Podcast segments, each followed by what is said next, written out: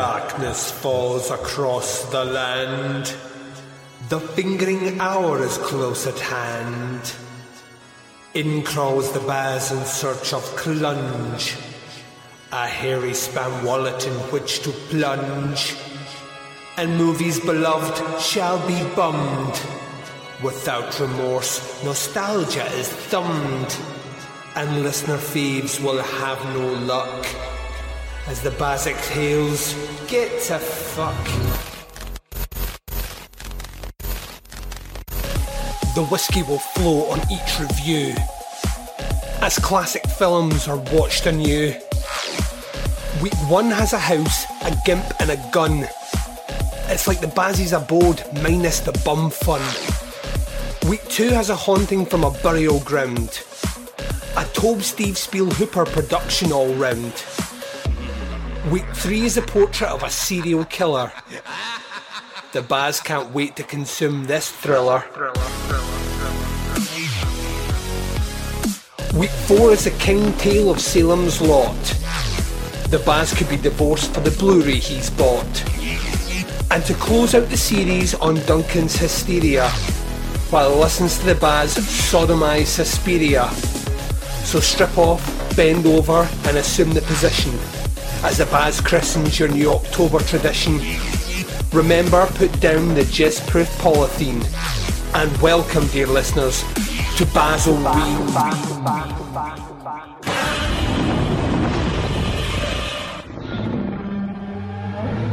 This podcast is not safe for work and will feature movie spoilers. It will feature scenes described of a graphic nature. It will contain language which most listeners may find offensive. Welcome to the podcast Under the Stairs.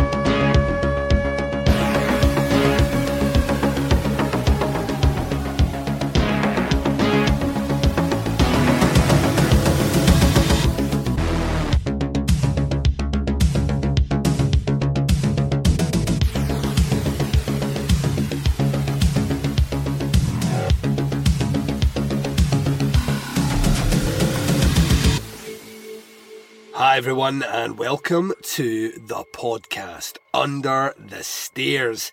This, ladies and gents, is Bazoween, episode number five, the final installment of our five part series this October 2018. Oh, ah, it's over already. Can you believe it?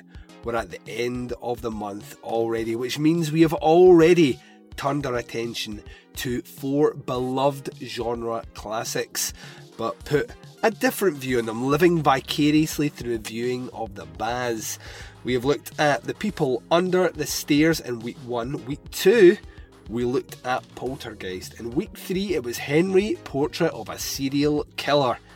And last week, we looked at Tobe Hooper's Salem's Lot, which means, which means the inevitable has happened. The one movie review that I have been most looking forward to, and at the same time, the movie I have been least looking forward to out of every movie review I have ever done with my guest here, and the entire run of Baz v Horror is, of course, the last movie. We are turning our attention to 1977's Suspiria.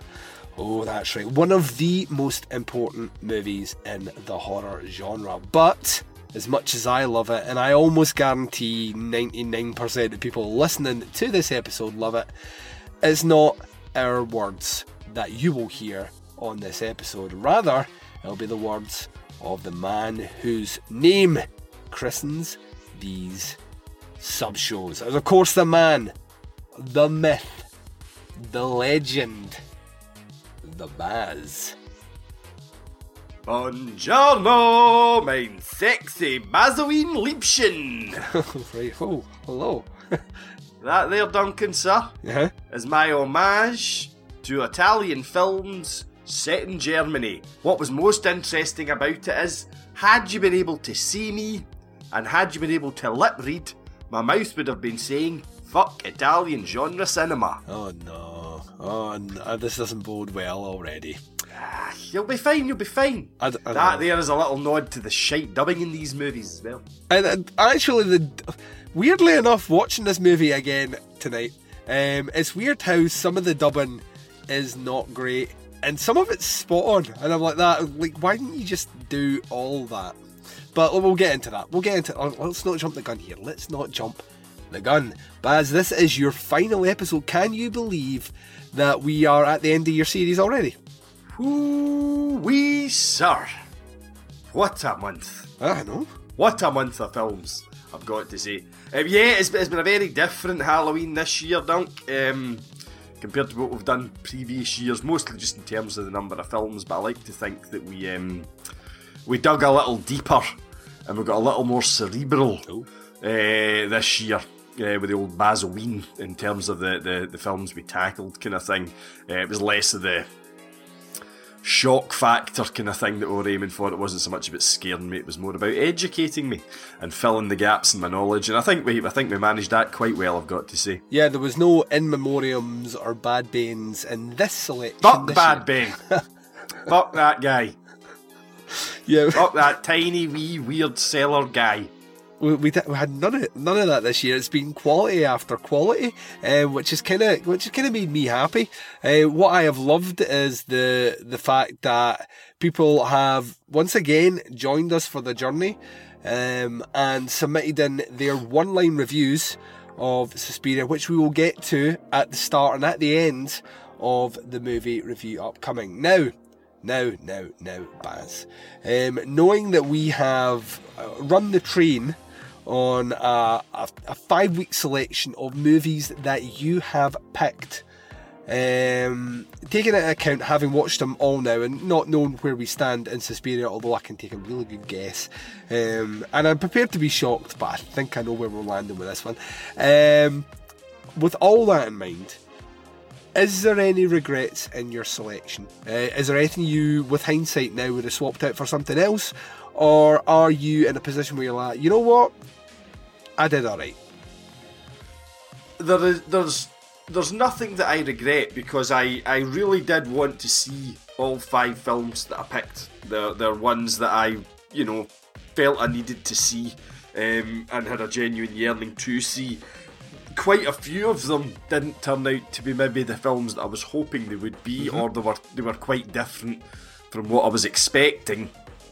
But I don't think I would change anything because if I changed anything, I'd still just be wanting to see them. Yeah, yeah. Do you know what I mean? Um, Salem's Lot, I found over long and, you know, could have been compacted doing into 90 minutes of a fairly decent vampire movie, and I just thought it's far too long. I- would still be labouring under the apprehension that Salem's Lot was an hour and a half long film. Yep. You know what I mean? If I hadn't watched it. So, no, the, uh, there, there's nothing I would change. These are the kind of films that I want to be seeing. Um, excuse me, folks. I am fucking loaded with a cold in case nobody's picked up on this. Um, yeah, these are the films I was wanting to watch, um, and I'm really glad uh, that I have. Uh, without giving anything away about this episode, um, after my first watching of Suspiria, a tweet I think I sent it out from my own account was, um, you know, you can now officially call me somebody that has seen Suspiria. Yep. And I think I made a glib comment about adding it onto my CV. Yep. Um, you know, and it's I like to be able to join in conversations about these kind of things, you know, and these films do get talked a lot, and I'm like, oh, I've not seen that, and I'm kind of getting sick and embarrassed of saying that now after all these fucking years. Yeah, well, I think I, I think the thing is as well. uh, It's weird. There's an on, an ongoing joke um, out there in the kind of horror community. Um, when I say ongoing joke, it's shared by about me and about three other people. Um, about about how Suspiria is sometimes referenced as, you know, well, this is how you find it if you're really a dedicated hardcore horror fan because you've seen Suspiria. And that's bollocks. I mean, if you're a horror fan worth their salt, you've heard of Dario Argento, and if you've if you went out to try and seek Dario Argento movies, you've seen Suspiria. I mean, that's that's the bottom line. That's is arguably his his maybe his best received, most important movie. It's not my favourite Dario Argento movie, but I yeah, think it's. yeah, I, you've, you've said that before. I think it's his best. I, I, I really do think it's his best movie. Uh, It's not my favourite one to watch, but I, I totally appreciate everything that's going on it. And to be honest, the two movies that I kind of put above it are, you know, marginally above. It's not like, well, you know, Tenebrae, better buy it, you know, a whole fucking mile. No, it's not anything like that. It's just I happen to gravitate more towards that specific style of storytelling than I do towards Suspiria. But Suspiria, for me, if you were to ask me about the my top five horror movies of all time, Suspiria's in there, and the two that I enjoy more are not. So I, you know, I'm I'm able to put away my kind of personal feelings for overlooking certain things that don't work, um, in favour of things that I understand gen- the, the genuine importance of said movie, and that's you know that's where that comes in. It's just for a while now, people have it's flung out every now and again. This is how you know you're a hardcore horror fan. I'm like, it's fucking, you know, it's 2018. This movie's had its 40th anniversary and got two massive releases either side of the Atlantic. You know what I mean? Massive releases where people spent a lot of money, me doubling up, obviously, um, to own copies of this. So you don't do that if it's this little cult movie that no one's heard of before. So Yeah. I, I, I find it, you know, every now and again, I, I- find my, my eyes roll when I see these lists pop out. You know, ten amazing horror movies you might not have seen. If Suspiria's on that, that list shit. Um, so like, like bin that BuzzFeed list and move on to something a bit more quality. Um, so yeah, it's, no, I think I, to be honest with you, I've I've loved the list of five because you have picked five completely different movies, and that's Yeah. that's kind of what I love about this one. I mean, the people under the stairs is goofy. It hasn't aged well. It's you know at points like tonally all over the place, but you know I saw it at the right time, so I love it. Poltergeist is a movie. The first time I saw it, genuinely did creep me out. I saw it at far too young age. It's, it, it scared an entire generation.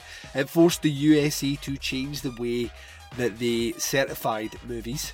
Um, Henry Portrait of a Serial Killer is the one that really is the kind of nasty indie movie that kicks off an entire subgenre of realistic serial killer movies. You know, pivots the, the idea of storytelling away from, well, you know, it's the boogeyman to, no, this can be anyone living anywhere, and you may have passed them in the street or been behind them when buying your coffee. And this guy Yeah. could be a horrible killer if you just spend the rest of the day with him. Um, and then, you know, Salem's Lot itself, I mean, sets the template for a lot of modernising of the way that vampire stories are told. Um, yeah, it is overlong, and yeah, it's very baggy in places, and yes, some of those long pauses are ridiculous. Um, but at the same time, a lot of the the setups are used within ten years in the way that vampires are presented, the way they float, the way they act. Uh, the, the you know the the, the kind of pivot towards like the really cinematic use of kind of the the, the kind of hissing and the, the, the movement and all the rest moves definitely towards the kind of Salem's Lot sort of stuff when you move into these. So, whilst it may be too long, it definitely influences things. And there ain't no movie, in my opinion, personally, that influences an entire generation of filmmakers quite like Suspiria does. Um, it's the one that when you ever listen to any of the big masters of horror talk about movies that really kind of made them go, "What the? F- we're in a different, we're in a different game now." Uh, the, the rules have been thrown out the window. It always comes back to Argento Suspiria. Really, really, really weird, um, and it sets up, you know, a whole uh, new system of how to light things, uh, narrative storytelling or or the lack thereof, uh, dream logic in movies. It really just goes for it. Um, so yeah, I mean, you could not have picked five more different, but at the same time, from a podcast under the stairs perspective, more important films than you did. And yeah, it's a testament to you, man. I think the fact that we've come this far and you're now going like that, right? Let's let's start picking off this one, this one, this one, and all these movies are just like bona fide classics. I think is very much a testament to the hard work that you've put in, man. So I am excited and also terrified about what's coming up after the first break. And that is why I'm waffling, Baz. That's why I am waffling right now. That's okay, big man, because I am fully lubricated and fully erect to fuck this bitch. Right, well, with that horribly obtuse statement, uh, which, I mean, I don't know where we're going. I don't know, listeners. I don't know where we're going. Um, yeah, let's let's just fucking do it, man. Let's just do it. We can sit here and, and beat around the bush, or we can uh, let Baz beat around someone else's bush, uh, with their permission, obviously, consensual always. Uh, we're going to take our first break of the show. You're going to hear promos for shows that we know of. Uh, that sent us said promos. Uh, you are also going to hear uh, a little bit of music curated by the Baz. The Baz has picked all the interlude music on this run of shows. We're also then going to play the trailer for Suspiria. We're playing the American trailer because I, I like it. It's a lot of fun. It's very goofy. It's not as good as the international trailer, but um, the American one is pretty funny. It doesn't make any sense at all. Doesn't make any fucking sense. They add things to it as well. Just to like add scenes that aren't in the movie. So Yeah, it's just making shit up. America, God America. Uh, yeah, and when we come back, it's time to cast our eyes finally over Dario Argento's 1990. I keep wanting to say 97. It's not 1997. Nope, it absolutely isn't. I can categorically state that Sarah Michelle Gellar is not in this movie. It'd be so much better if she was. Yes, it would. Yep. That oh, a remake with Sarah Michelle Gellar. Yes. Someone missed a turn there. Someone missed a turn. Italian man who's just remade this movie and it comes out in a month's time. Um, yeah. I blame Freddie Prinze Jr. Uh, everyone blames Freddie Prinze Jr. yep. Uh, if he wasn't so goddamn attractive. Uh, right, we are going to uh, play the trailer for 1977's Suspiria. When we come back, we're reviewing that movie right after this. Hello, this is the Doom Show. Keep on keeping on and keep on trucking, America. We don't listen to our feedback because we don't get any. The truth hurts. I just alienated the two people that give us constant feedback. Sorry, guys. That's gotta go. That's gotta go in there. So on the show, uh, we talk about giallo movies and slasher movies and cult movies. Sometimes we even talk about Cameron Mitchell and his movies. I am Richard. Who are you? I'm Brad, the guy that's not Richard, or Jeffrey, or Simon. That's right, we have four people, and we always talk at once, except to each other. Jeffrey lives up north. Simon lives across the world. Richard lives in Penis, Alabama. Hello, this is the Doom Show is a proud member of the Legion Podcast Network. Check out the other shows on legionpodcast.com. You can check out more Hello, this is the Doom Show at hellodoomshow.podomatic.com or at doommoviethon.com. Check for our Amazon exclusive Hello, this is the Doom Show cookbook. Do you like hot dogs? We got 'em. Do you like mac and cheese? We got it. Do you like cheddar? We have it. Actually, we don't. No, no cheddar. Just Colby. Colby Jack. Hello, this is the Doom Show. We never gave up on you because you never gave up on us. Wow.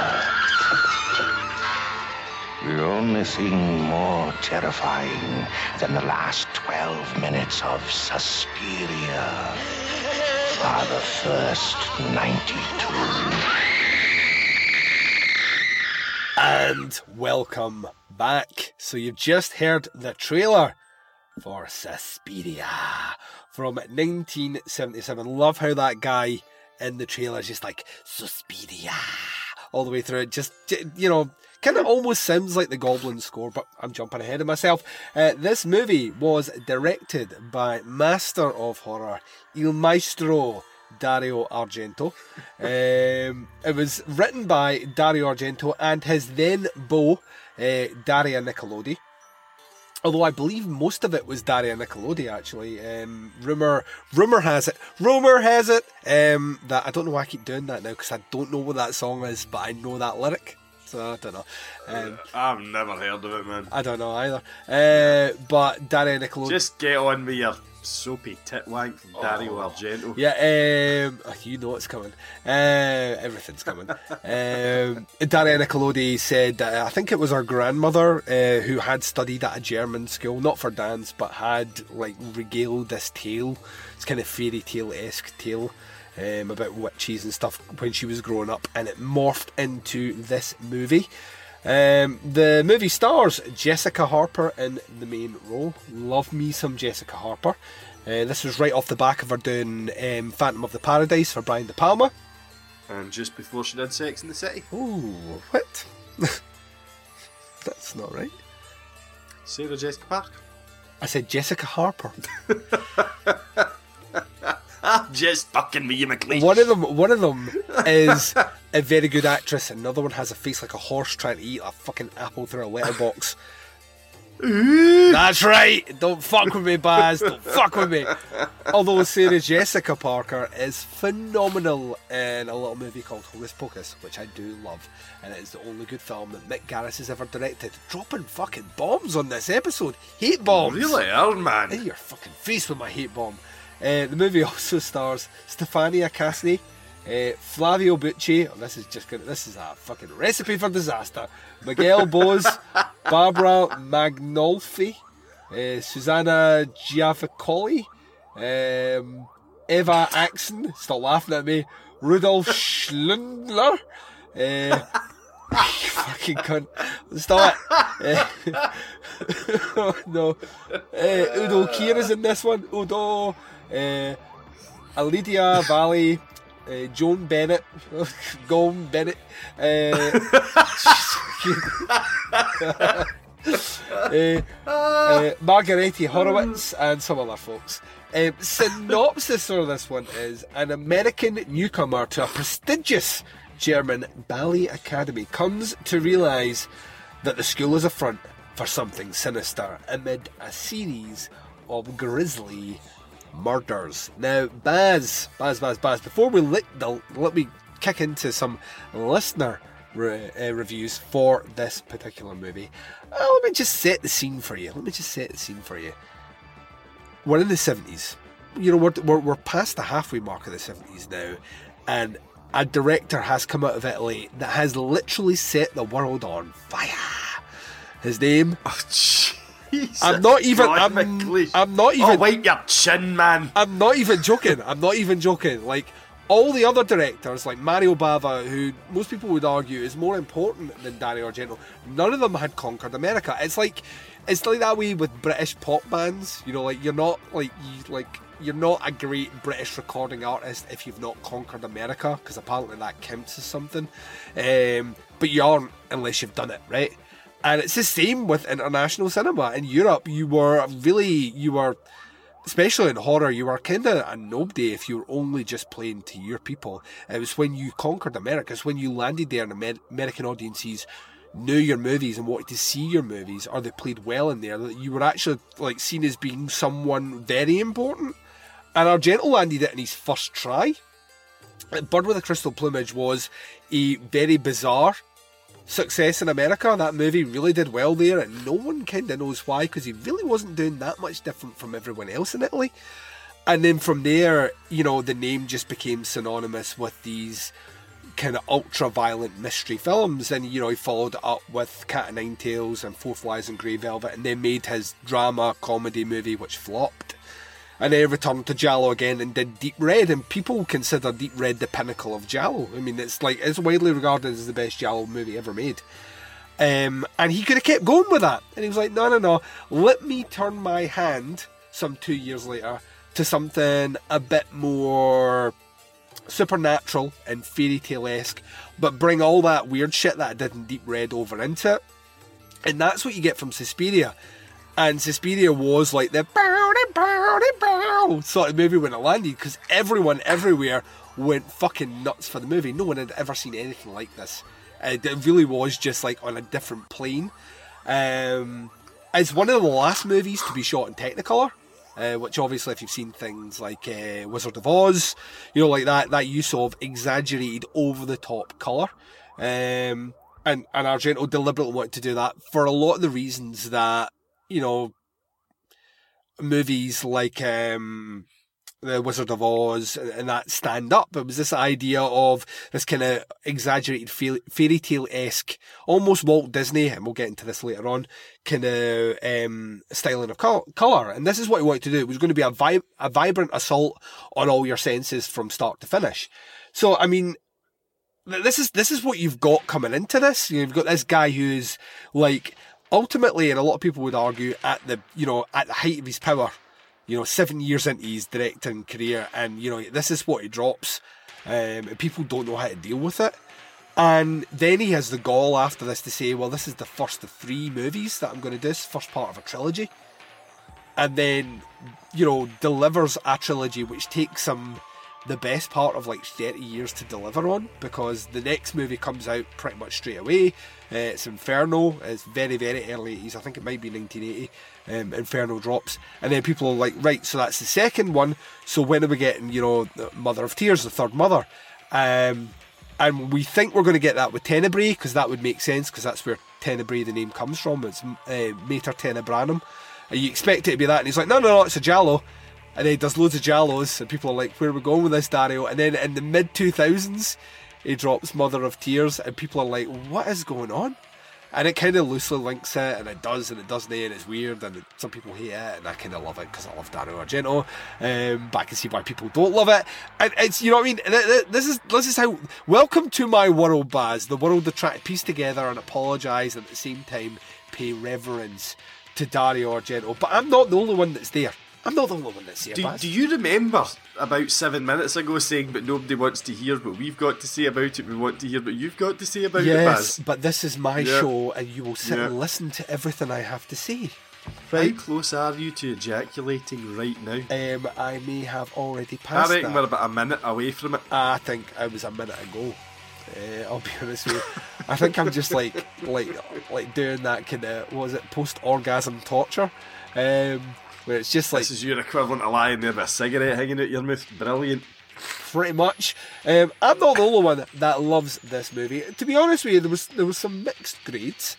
I was expecting a sea of fives from our listeners, but uh, this is the first half of them, and then we'll get the second half of them just before we hear your final grade, Baz. But Max Falkingham says Dario at his most creative in that soundtrack, five out of five. Uh, our buddy Jamie says sexy dancers, crazy story, quality tunes. What's not to like? Five out of five.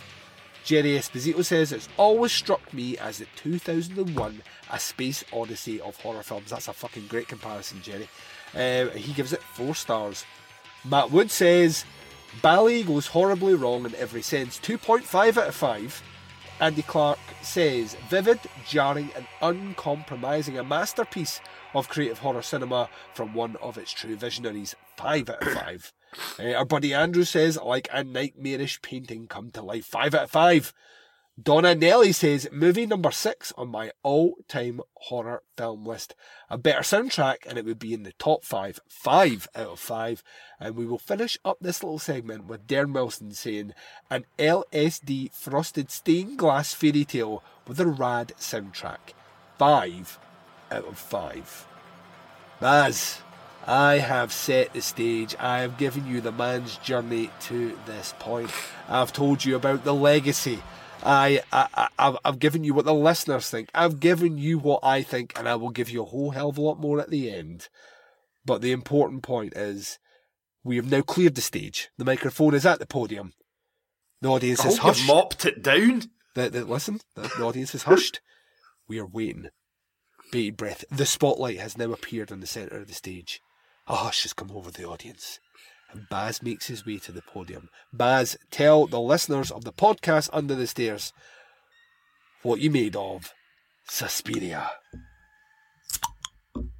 That's me just popping the popping the cork on my San Miguel. Once you pop, the fun don't stop, Baz. The fun don't stop. It sure don't.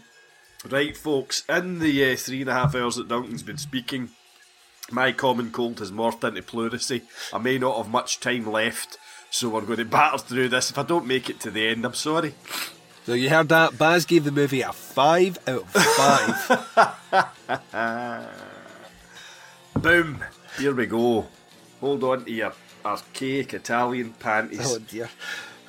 Dario Argento, Suspiria. Well, he's not actually Spanish, so Yeah, I don't know why he did that. I don't know why he Nah, did that at all. Nah. Eh, I'm clutching in my sweaty little sterile mitts. Uh, Duncan's extremely expensive steelbook Blu-ray copy. Um, it's very expensive to buy Suspiria in this country. Yep. You don't get a cheap copy of it. About the kind of cheapest version I was looking at was at about 15 quid. Which surprises Yeah. me. That really surprised because, like, when it first got launched towards the end of last year, like I got, I paid extra money for this limited run for the steelbook, right? Yeah. Um, but the standard release, it's the same company. Cult Films put out the standard, you know, like 4K Blu-ray as well. That's out there that our buddy Scott from Scott Williams just purchased. And when it first came out, you could pick it up from anywhere between ten and fifteen pounds, and that was like eight, eight, nine, ten months ago. That I just assume at this point that cost comes down because it should come No. down. And when you told me it was like fifteen quid, I was like, oh dear. I Costs a cocking fortune. It also doesn't appear on any fucking streaming sites at all. too good for streaming sites, Baz. Yeah, apparently so. Apparently fucking so. Anyway, so I watched the cult films fucking Steelbook Blu-ray anniversary bonanza 4K, copy of 4K. Dario Argento's Suspiria. Uh, which opens with 30 seconds or so of Dario Argento being a smug prick. Whoa! And then there's a. He is. He's. Oh, creepily smug. How? Creepily smug. What does he do that Like, makes him it's- smug? it's- ah, Just the look in his face. Looks like he's getting filleted out a shot. He's 75. Come on, step off. Which, which is why he looks so creepy and not just sexually aroused. Anyway, this is my section. Back in your cage, McLeish. Um, I don't like the way you're attacking an old man, Baz. There's all this fucking bollocks then comes up on the screen about the quality of the negative. It's basically a, a, a kind of reasoning for why the the picture's so shoddy at points. I think something about the original. I, you know? I didn't even read it. it. Bollocks. Anyway, we then get to the film at long last. Excuse me, I'm just clearing my nostrils. Some young chick called Susie Bannion. She's fresh, fa- fresh faced, spunky looking young girl. Uh, and I mean that in the old fashioned sense, not in the drenched in semen sense. Um, she steps off a plane from the United States in München, in Germany. That's Munich. For anybody that doesn't speak as good German as I do. Nope. Most of them Um, don't, Baz. Most of them don't. She's a fine looking young filly's young Susie. So we'll, uh, we'll call her Sexy Susie. Sexy. Sexy Susie Bannion. Oh, nice. There we go. Little Susie's on the up. That's one for the Tesla fans out there. That will not be my fucking choice of music for this episode. Although I did think about it very briefly, but no, a bad idea. Bad idea. Um, there's some very arty shots of an automatic door. Needless in my mind. Uh, which we get just before she walks out of the airport into the worst storm in living memory. Uh, she then tries to hail a cab by attempting to commit suicide under its wheels. Uh, eventually, one does stop, picks her up. It's quite a good little bit. She's like, Can you give me a hand with these bags? You don't really see the guys saying, but again, I've started adding more narrative to films Oh as we saw no, in the don't last not one. this one, Baz. No. It's just, it's like that. I'm not coming out there, hen. Absolutely pissing, dude. Get him in your cell. In a, in a Germanic accent, obviously. Um, probably after questioning her ethnic origin. Anywho's. Um, Oh no, it's all it's like all full circle. It's like all the quips of all the films have emerged in this one. um, yeah, anyway, she does eventually get in the taxi, and after a bit of a language barrier, well, there doesn't appear to be a language barrier. Her cab driver just appears to be an arse. Yes. Um, they finally get to know where she's going, and they head off. Uh, during which he decides to do some kind of rather random off-roading through a very densely packed forest. It has to be said. And then I've just written here, what the fuck is with all the neon lights? Everywhere's just lit in neon. This is Germany. Do you know what I mean? It should be far grimmer. Yeah. Yeah. I get the feeling. I get the feeling. Uh, I get the feeling this is going to go downhill pretty quick. Oh, it's early doors yet, don't Um, no, obviously this is. It's all to do with the film. This kind of very jarring, glaring, neon light. And I think a lot of this will go back to the technicolor bollocks that you were talking about earlier on that I kind of zoned out on. Jesus. Um, honestly, you try. You could try and give a man a little bit, of, a little bit of education. And what he does is he takes the bit of paper you've written it down, or rolls it up and stuffs it up your arse. Ah, wipe my own arse with it first. There we. Oh no. Um, she arrives at a ballet academy, which is basically where she's been travelling to. So she's come from America to study at this ballet uh, academy. She asks the driver to wait on her, um, goes up to the door in the pissing rain. Um, as she gets up there, there's a kind of blonde chick uh, in a red coat runs out the door um, and is shouting stuff to somebody inside. She fucks off. Young sexy Susie tries the door. A voice answers the intercom and they basically just say, We don't know fucking who you are, fuck off, and she's supposed to leave in the taxi. She drives back through the forest again. Uh, and we see this blonde chick running like the devil himself is chasing her. Right. Sexy Susie's a bit of a boot, turns out. Doesn't bother her whole to stop picking her up or anything like that, do you know what I mean? You might go like that, you look like you're fleeing for your life. Driver could be possibly pull over and save this soon to be rape victim that is charging through the woods screaming. No, fuck that. Susie just wants to get to go wherever she's going. Um, the film then cuts to another scene and it's the, the blonde gets sort of kind of moved away from uh, Susie. It's now this blonde chick. Um, she makes it to an apartment building where she knows one of the tenants who's offered to let her stay there. Um, you don't really find out what's going on too much at this point. Uh, she goes for a bit of a pish, Jeez. s- starts getting st- starts getting all weird about the window. a bit of a Uh, pish. I need you go. I need you go for a piss. You don't go for a piss. You don't go for a bit of piss. No one, no one goes. You know what? I'm going to just go and cut myself off midstream and then just sit uncomfortable for the next while and then finish it Well, later. That can be quite good for your pelvic floor if you're a lady. maybe she was just practicing good pelvic floor practice. but he's- she's a ballet dancer. This is what I fucking piss herself in the middle of a middle of a scene. You know what I mean? She wants to be all nice and tight and closed off down there. a bit of a piss. Be able to fucking bounce a golf ball off it. Anyway, she gets all weird about, about the window. Uh, eventually, she kind of goes over to it, and this huge, kind of hairy, clawed arm smashes through. Uh-huh. kind of grabs her and then tries to pull her head out through the adjoining pane of glass. Um, her friend, she's outside the door screaming to get in because she was having a bit of a piss. She's locked the door, obviously. Um, Can I use that phrase? I'm double. I'm fucking going to now.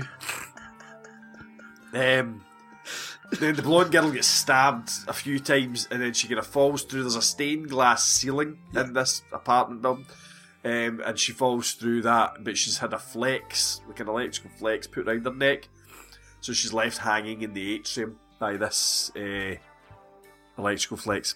Uh, and then her friend, I think it is, she's been impaled by like falling debris. Is that right? Is Yep. that the friend? Yep. Yeah, yeah, I thought so, thought so. So she appears to have been killed with stuff that's fallen down. Um, actually, quite a good scene. I did get you. You, you knew there was a jump coming which is at the window.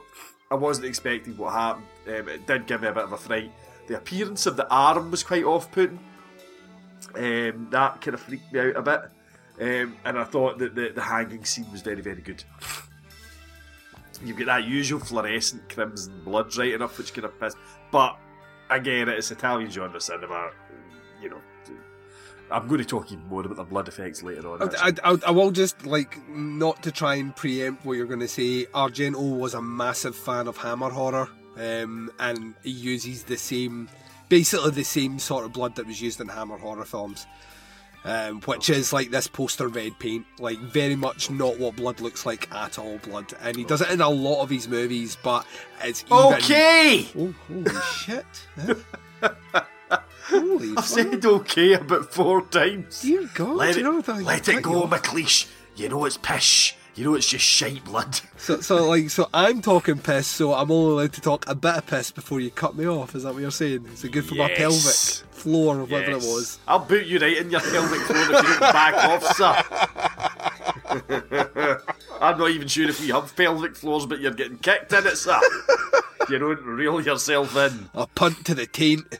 There Listen, I have. Oh, that. Oh, that made me clench. There you go. There you that. Oh, oh, no need, McLeish. No need, sir. Oh, that brought a bit of bile up. Oh. Ooh. Gosh, that's a, some word to be tossing about. Right, anyway, listen, I'm just after saying that I quite enjoyed that scene. But then you go into fucking. I, I quite enjoyed that scene, except the blood, which is a fucking, and a fucking, fucking, fucking, fuck the Italians, and fuck the filmmakers, and fucking special effects, and fucking 70s, and fuck, fuck, fuck.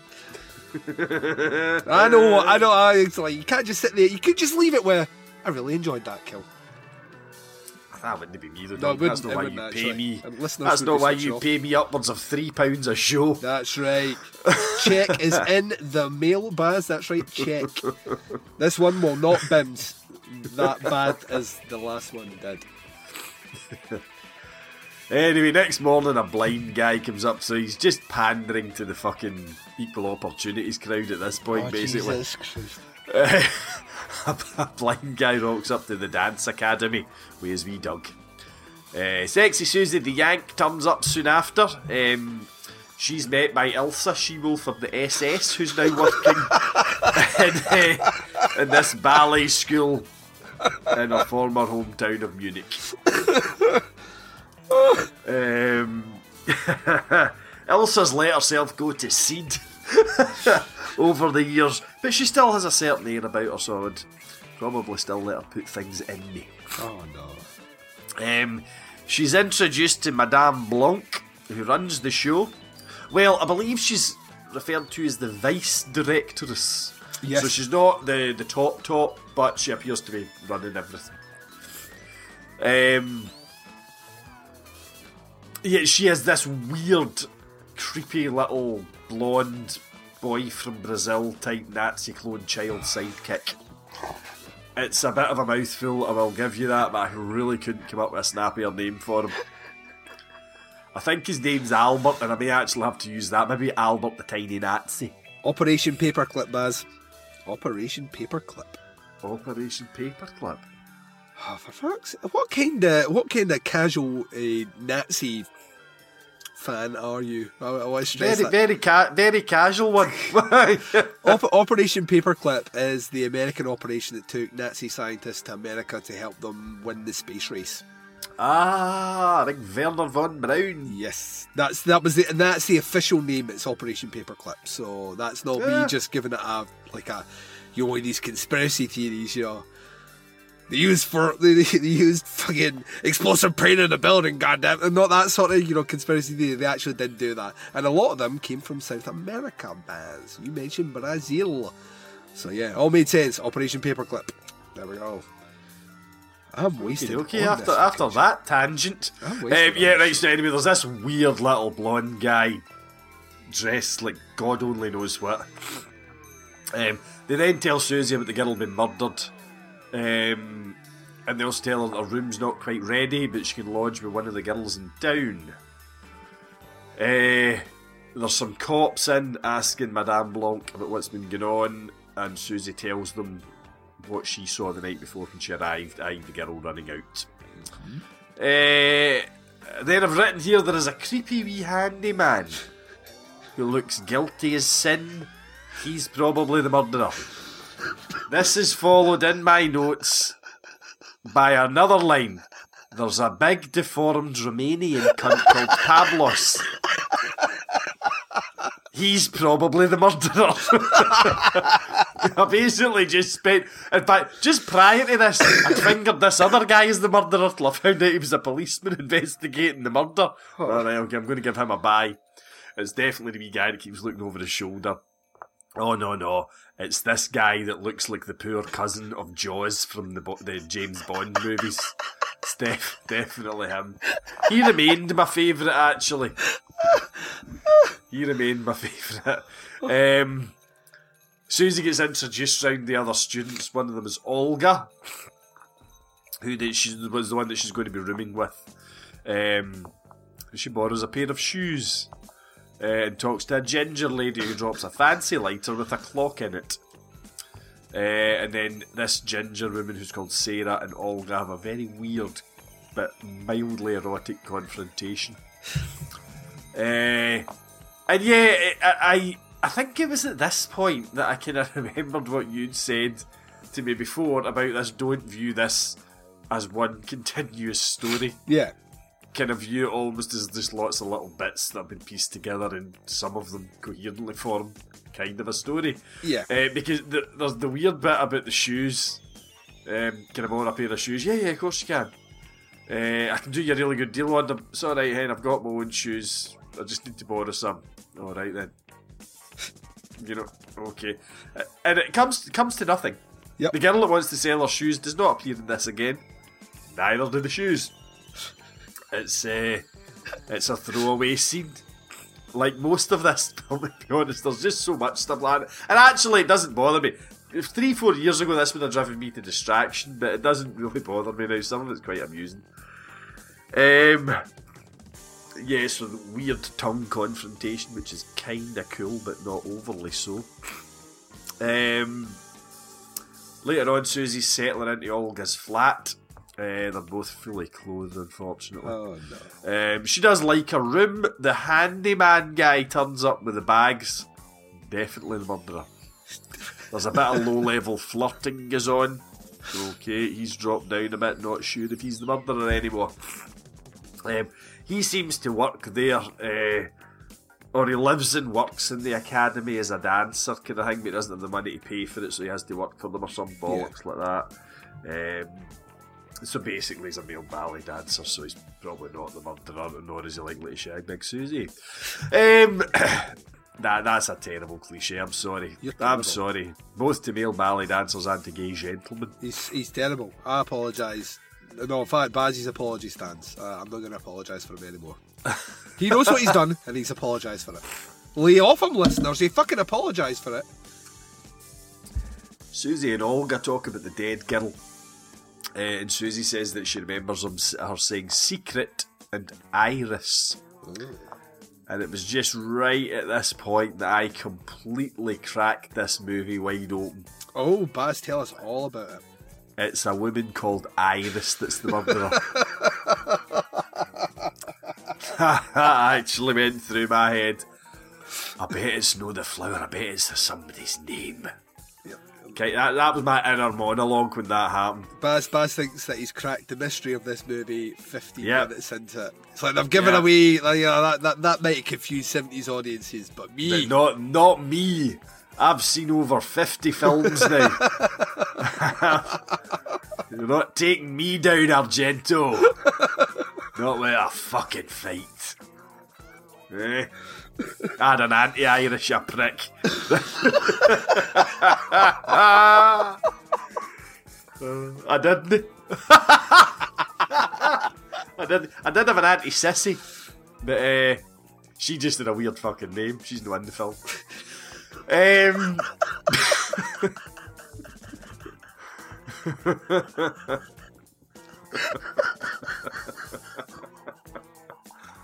oh dear. Ne-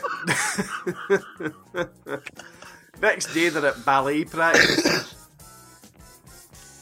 Madame Blanc tells Susie that her room is ready. She's like, I'm quite happy at Big Olga's. In my head at that point, I played out this lesbian scene that they weren't witness to. Of course you did. So basically, she, in my head, she's banging Big Olga now. Uh, Madame Blanc seems to get dead pissy about the fact that she doesn't want to come and stay at the academy.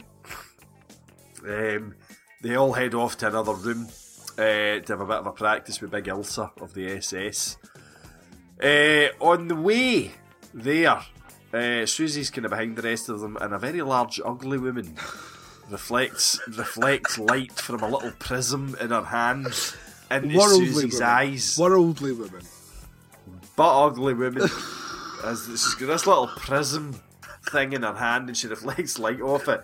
It's like, what was that fucking quiz show that uh, Vic Reeves and Bob Mortimer used to do? Shooting stars. Sh- shooting stars. It's kind of like one of the games from that. Do you know what I mean? You can imagine something having to like pop balloons while Vic Reeves reflects fucking light from a prism into your eyes to try and distract you. Yep. So it's exactly like that, only it's not Vic Reeves, it's this big ugly woman. From the Um, twisted minds of Reeves and Mortimer comes that- prism, is that- prism popping. I don't know. I'm like, I really don't know. I was just trying. I was trying to see how we would, how we would encapsulate this, but yeah, like you- it's like You, this, went, you went too far, Duncan. You should have let that one go. Never, never Yeah. go, never call Phil Reeves. This weird, like light reflecting thing though has the kind of effect of, of drugging her. Like she ends up all fucked after it, kind of thing, as if she's just been spiked, which is kind of weird. And I've got a little WTF in brackets after that. Did you uh, look up online where you could buy one, Baz? Yeah. no, I mean, I'm still trying to get through that fucking uh, industrial sized box of Rohypnol that I bought. I bought. That's going to last me for years, even with me taking half of it myself. This is right. I've, I've, st- I've still got loads of it left, so it's fine. It's all good. If you do have one of those wee prism things, I'll let me see it. I will do. Will do. Smashing. Um, at the practice, Big Ilsa forces her to join in because she's a well, she's a seasoned concentration camp guard. Oh Jesus. Do you know what I mean? Um, just be glad she's not using your mouth as her toilet. Um, and she collapses because she's like, "Ah, I'm, I'm too weak to dance, Madame Ilsa. But she makes her, um, and she collapses. Uh, we also at this point notice that the wee blind dude's playing the piano. That appears to be his job. Um, then I've written here, there's a little bit of me thinking that Susie and Ilsa could make an amazing young slash old lesbo porno. Oh no. And I stand by that footnote. Eh, they have a very creepy doctor in to look at her. Um, yeah, he just looks like everything begins with a vaginal fucking examination. Do you know what I mean? you going to beat him for the first time and he's already putting on the rubber gloves. Yeah, totally, totally. It's okay, I've just dislodged my cornea. Let's just have a wee look, Ken. I'm the doctor. Put your feet in these stirrups.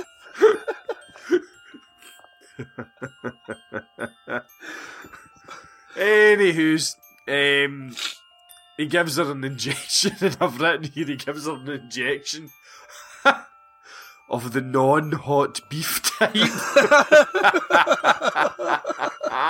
it's so hyphenated in my notes. Oh god. I think I was getting really tired by this point. That my note taking took me three fucking attempts, and I think I was getting quite tired by this, so I was coming up with shit like this. But um, he basically says that she should have a glass of red wine with every meal to build her blood cell count back up. I thought, I don't thought this think's doctor was proper. Baz for a second. So this is like, like, this is Baz's ideal doctor. What's that? A wee Yeah, with every that's meal. it. Absolutely, glass of red wine with my cornflakes in my morning, doctor, and a quick swatch up my prostate. I like the cut of your jib, doctor. um. Wait, wait. Yeah, right, yeah, they they've moved her into the academy as well, kind of against her wishes. Um, she's in the room next to Sarah. Sarah seems a bit freaked out when this doctor gets mentioned. Um, she doesn't like him. So I think he's been a little bit molested with some people at points, Yeah. possibly earlier on. Uh, later on, young Suze is brushing her hair. She finds maggots in it. She screams and runs out of the room. All the ceilings on her floor are covered in maggots and they're dropping down like a wriggly rain upon the people below them. They're all screaming and freaking out. Big Elsa's having none of it. She's straight up into the attic with a handyman. Uh, they kind of use this attic as a store. Um, and there's a crate full of decomposing food, which is the source of the maggots. I don't really think that's how maggot infestations work. No. But if I can suspend my disbelief for the rest of this fucking movie, I'm going to really have to suspend it for this as well. You will. Yes. Uh, I shall. Uh, Madame Blanc gathers all the students together and apologises for their impromptu maggot shower. Um, she blames it on their food suppliers. They turn one of the dance studios into like a big dormitory. Oh, hello. the, um, I was watching this earlier. I was watching this earlier today. That scene come up, I was like that. Like, I would love to be a fly on the wall and Bazzy's note taker. Because I just imagined you t- writing something and going, no, no, no, no, not filthy enough. Score it out. Let's try it again. No, still not filthy enough. like just maybe That's- four or five attempts just to get the right level of filth. No, see that none of that happened because basically I did that. Oh, hello, and then just shut the laptop because because it, it's time to concentrate. it's time to pay attention to mis- to Monsieur Dario Argento. Um, they use sheets to make like fake walls, um, and then they all bunk down for a good old fashioned pillow fight. Um, that's not in the movie. For anybody that's not seen it, they don't have a pillow fight. They should have, but they don't. Um, Sarah's telling Susie that none of the teachers live on campus, that they all leave at 9.30 on the dot. This throwaway piece of information does become quite important later. I'm going to put you at ease here, Duncan, by the way. I did get Suspiria. You did get it. What? Yeah, we're not going to have a rehash of the Tenebrae fiasco. Yeah, I, I don't. I don't think this. Like I said before, this one doesn't have. the- like, to me, although I, I would say the same about Tenebrae, but Tenebrae obviously caused issues. But this one doesn't have a complicated plot.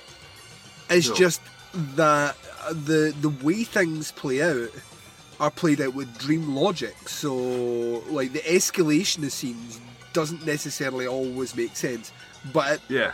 doesn't have to, and it probably shouldn't for what he's actually trying to create. So that that's cool. As long as as long as we're on that. Had we got to the end of this one, you were like that, right? I'll be honest with you, Duncan. Not a fucking clue what was happening. Yeah. I, I would Yeah. I to say frustrated would have been a word that come up would have been an understatement. It would have been fucking frustrated. Yeah, yeah. It's like, why is she hurting that old lady? What's going on there? Yeah. Is, is this a film of elder abuse?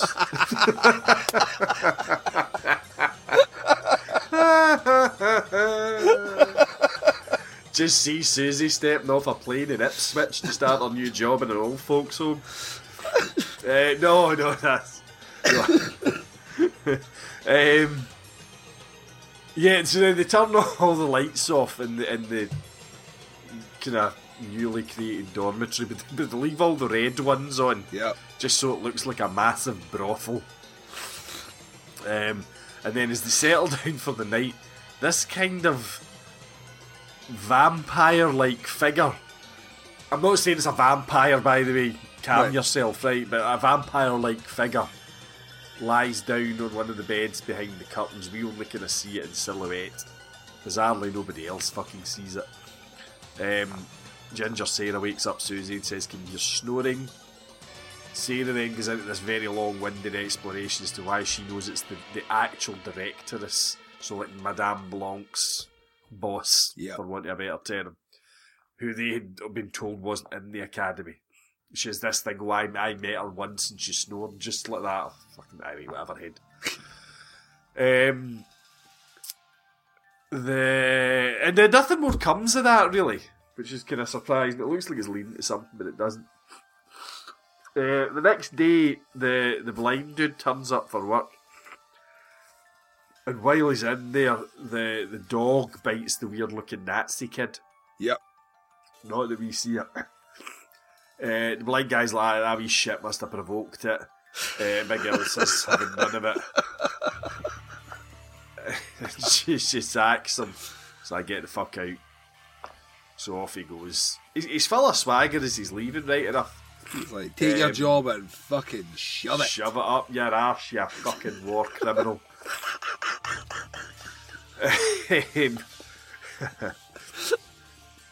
And that's the end of that. It's, it's- again, it's another one of these things that been sod all to anything. Um, Big Pablos the Giant drops Susie's dinner off. Um, and it focuses very much on her drinking this wine. Yeah. Um, excuse me, my cold medication's kicking in, so I'm going to have a wee nap for a while. I'm going to let Duncan speak for 45 minutes, an hour maybe, uh, about the fucking intricacies of the wine glass, and then um, I'll come back. So the, the wine glass. I'm glass- just kidding, I'm just kidding, calm yourself, McLeish. I was like, yay, he's tagging me in. Yay. Yay. The wine glass! Originally purchased from a East German uh, vendor in 1935, this wine glass was passed down as a family heirloom from the, the Prussian royal family. Um, I hate you.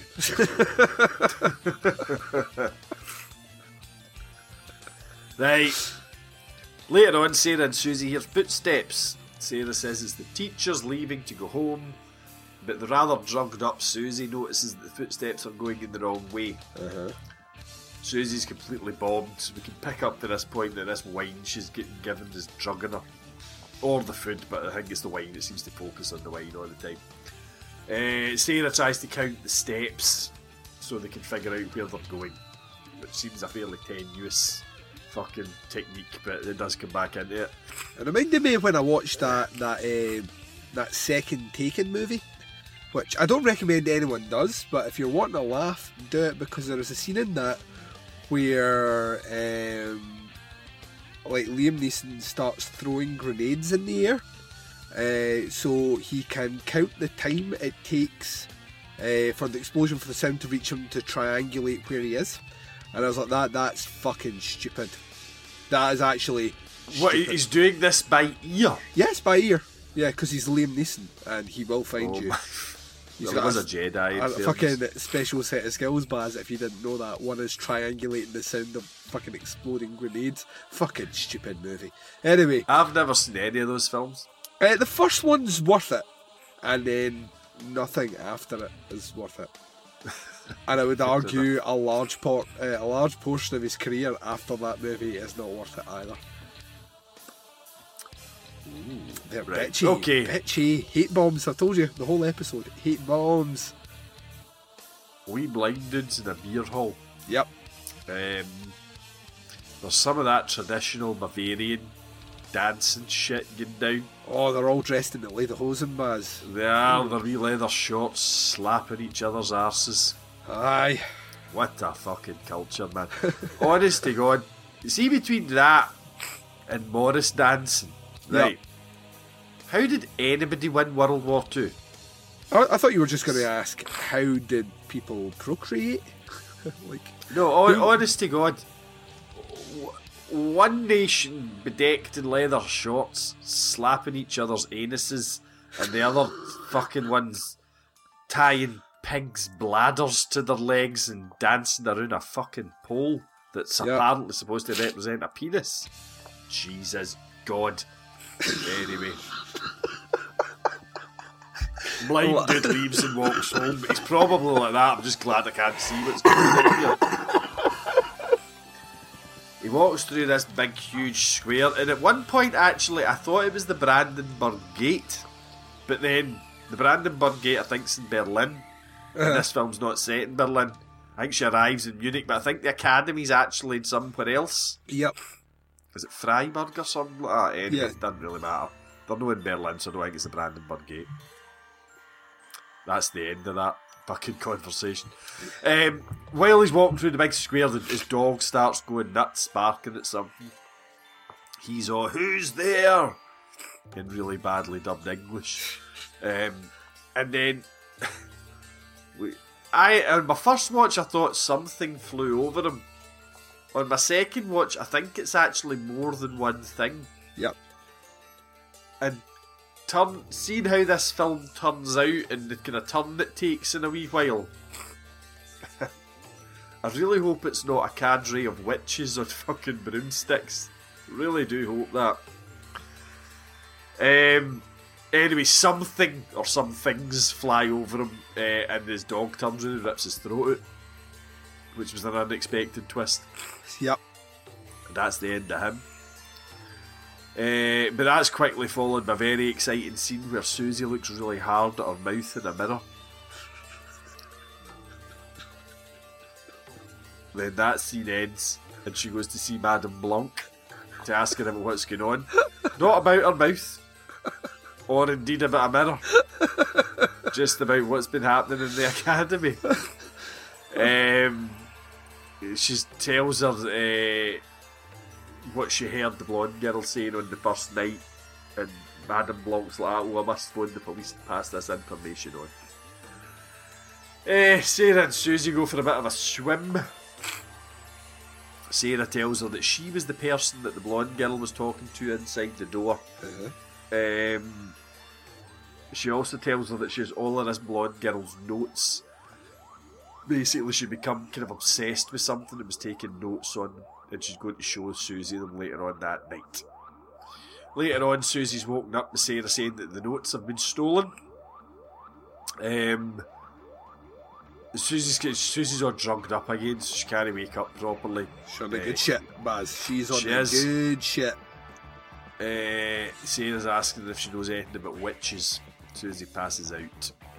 The lights all go out. Sarah's kind of terrified. Uh, she gets freaked out. There's like a side door into this room, and a light comes on on the other side or some bollocks. She realises somebody's coming in, so she fucks off. Uh, there's some scenes of her running about the house. A figure in a black cape's following her. Um, she gets up into the attic where she gets slashed with a straight razor. Uh, she manages to lock the killer into a different part of the attic. Uh, then the killer's trying to use this razor to lift the latch to get in. Uh, she tries to escape through a wee window and ends up falling into this room full of what I think is supposed to be like razor wire It is, yeah. but it's no razor wire, it's just fucking wire, basically. Um, and then this black hand covers her mouth and her throat gets cut. And that's the end of Sarah. Um, I think that the bit about the scene with the wire, Yep. which is thrashing about in it, you can go, oh my god, that must hurt, right? Like, putting aside the fact it doesn't look like a razor wire, just you know it is razor wire in your head. Um, but where I couldn't go on board with is why does somebody have a big room full of razor wire? Once again, we'll, we'll, we'll swing back into this. You're not going to be happy, but we'll swing back Okay. into this. Can't wait. Um, The, so the next morning, Elsa tells Susie that Sarah's left unexpectedly during the night. Uh, the young homosexual handyman backs her up. Uh, so Susie then phones somebody called Frank Mandel, who up till now we have never fucking heard of. But apparently it's somebody that Sarah knows. We find out shortly he's a psychiatrist. A frankly shoddy one, but we'll come on to that. Oh, let's not let's not dig at Udo Kier here, please. Right. She goes to meet him at conference psychiatry, right? They have a bit of a chat outside. He rather nonchalantly drinks a glass of generic cola, right? He's then like, ah, oh, say there was a patient of mine, right? And he then goes, yeah, she had this breakdown, and you know what I mean? And just pisses all over every law on patient confidentiality in the world ever. Do you know what I mean? Like, oh my god, mate. Um, he mentions that she's became so while he's, he's breaking all these laws left, right, centre, and he tells her that she'd become obsessed with a theory that a friend had told her. So this must have been Blondie. Oh, excuse me. Um, and basically, this theory had been that the academy was founded by this person called Helena Marcos, Yes. Who I think was supposed to have originally been Greek or something like that. It was believed to have been a witch um, called the Black Queen or something. And uh, you get that kind of idea. He kind of describes how she was chased out of different countries and that clearly borrows from the kind of Aleister Crowley kind of mythos. Yep. You know what I mean? Um, then apparently she dies in a fire, and at that point, this academy that she'd set up, which is the one that they're in, um, had stopped kind of dabbling in the occult and focused solely on dance.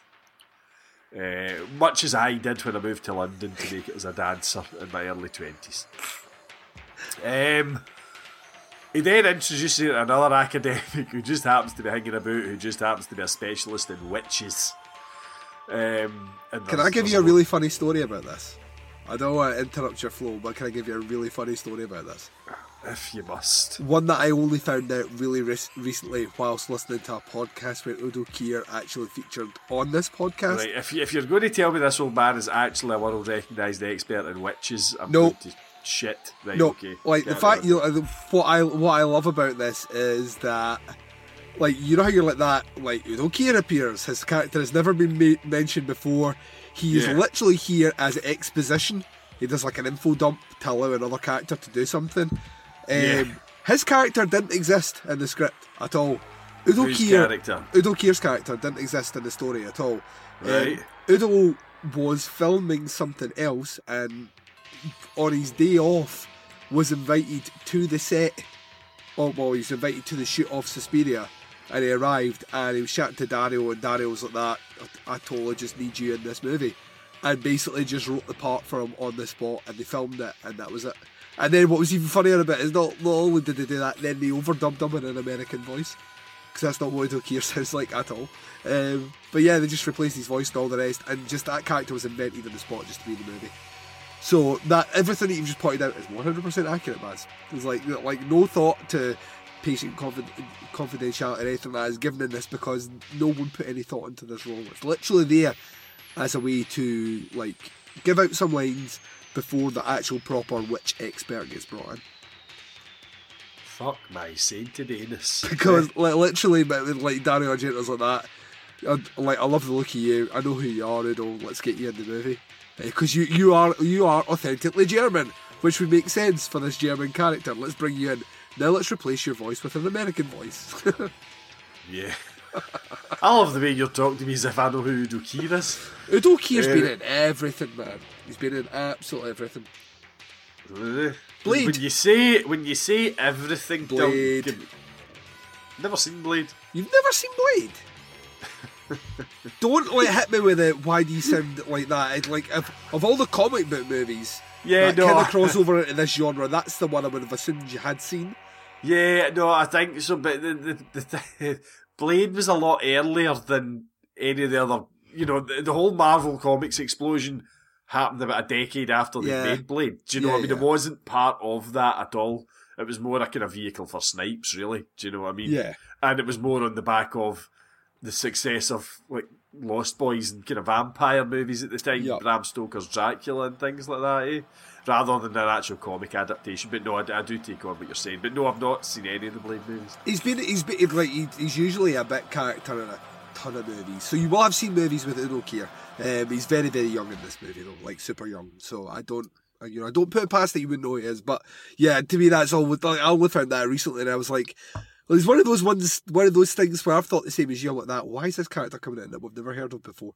And it's Udo Kier, and he's only in it for like less than five minutes, and he's yeah, one of the, yeah, it's just that one scene. one of the bigger names in this movie. What what is going on here? And then he was on a podcast recently, and someone had said, "Talk to us about your involvement with Suspiria," and he was just candid about it. He was like that. Yeah, I went on my day off, and you know it was the first time I met Dario. And I was like, you know, I really like your work and all the rest. He's like that. I need to have you in my movie. Um, what you doing? He's like, well, it's my day off. He's like, no anymore. And then just took him out, wrote the part, and then put him in. That was it. Dario Argento, eh? What a guy, What a man! guy. This is why I love him. He's like that. You know what this movie needs? A Udo.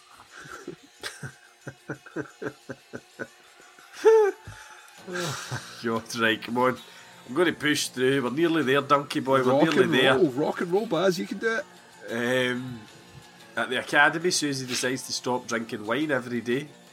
Um, she, also can't find anyone. And has the shakes. Poss- possibly if you didn't drink so much, Susie, you might be a bit more clued up in. Uh, the strange, ugly old lady tells her that everybody's gone to the see the ball show. Um, so she phones the Frank guy back, but it's a bad line apparently because apparently phone performance in this building is affected by the weather. Plus, he was only on set for one day. Yeah. So, Um, she chucks out all the food because she realises she's been drugged. Um, and then, oh, and then this is we get back right.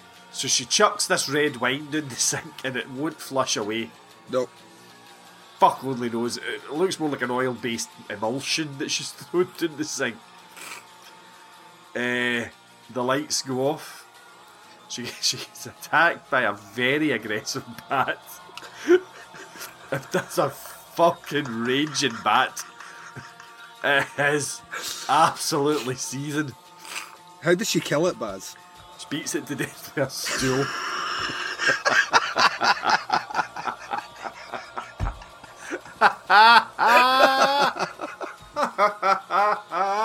It's the same way my Uncle Pete went, Baz. It's the same way my Uncle Pete went. I didn't have an Uncle Pete. There we Oh go. no, he, he was tangled up in a woman's hair, I know. Um, she goes back to her room and has a bit of a smoke, a very beat up cigarette. Um, and she, st- she starts to think uh, about sort of previous conversations and she remembers Sarah's amazing technique of counting steps to find out where everybody's gone. Yep. It's a bit of it's a bit of a ropey mechanism, it has to be said, but um, using this, she starts to move through the academy kind of thing. I've not mentioned the score in this film very purposefully. I will talk about. it Yeah, I was later about on. to say, like, when you were, well, the But- first thing when you mentioned that opening shot, you were like that, uh, he tries an artistic shot on a, a, a on a door and like that. And what what's happening, Baz? You were just like, let's move on. Yeah. But the, the score at this point really goes off the hook in terms of volume. It's got to be said. Um, she's creeping about then through the academy. She goes past the door. These mental maid looking women are kicking about butchering some meat with gusto, it has to be said. Uh, she ends up in Madame Blanc's office, which we've seen before.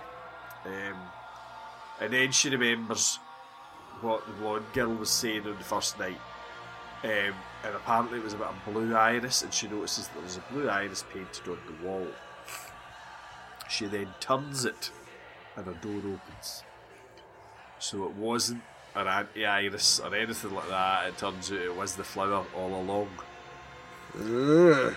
Um, so she goes through this door and follows up a long corridor. Um, there's a room at the end, and everybody's gathered in there. Um, and basically, Blanc, Blanc is kind of ordering everybody to make her vanish, like to kill her, kind of thing. Uh, they're performing some sort of ritual to Minerva, um, which then seems to have some kind of effect on Susie. Uh, and she kind of stumbles about and then stumbles across Sarah's with lacerated body staked out on a table. Uh, Big man Pablos is cutting about with that lighter from earlier on. Um, she escapes into this other room with a neon peacock in it, Mm-hmm. Which she knocks over, which wakes up somebody that's sleeping in the room. It's Helena Marcos. Uh, Susie tries to stab her with an ornamental peacock feather. Uh, she pulls back the curtain, there's nobody there. But you can still hear her rabbiting on in the fucking third person. Um, Marcos then reanimates Sarah's corpse, which goes to attack Susie. But there's a flash of lightning which illuminates Marcos's silhouette in the bed. Yep. And Susie stabs her. And she becomes visible again. She's all decayed and shit. Very ugly looking. Everything in the room starts to explode. All the coven members are all dying. Uh, Susie kind of runs out the building as it's starting to destroy itself. Um, and then outside in the rain, she stops running and flashes this enigmatic and weirdly out of place smile at the camera. And the building just burns behind her. And then we're into the credits. And that's the end of it.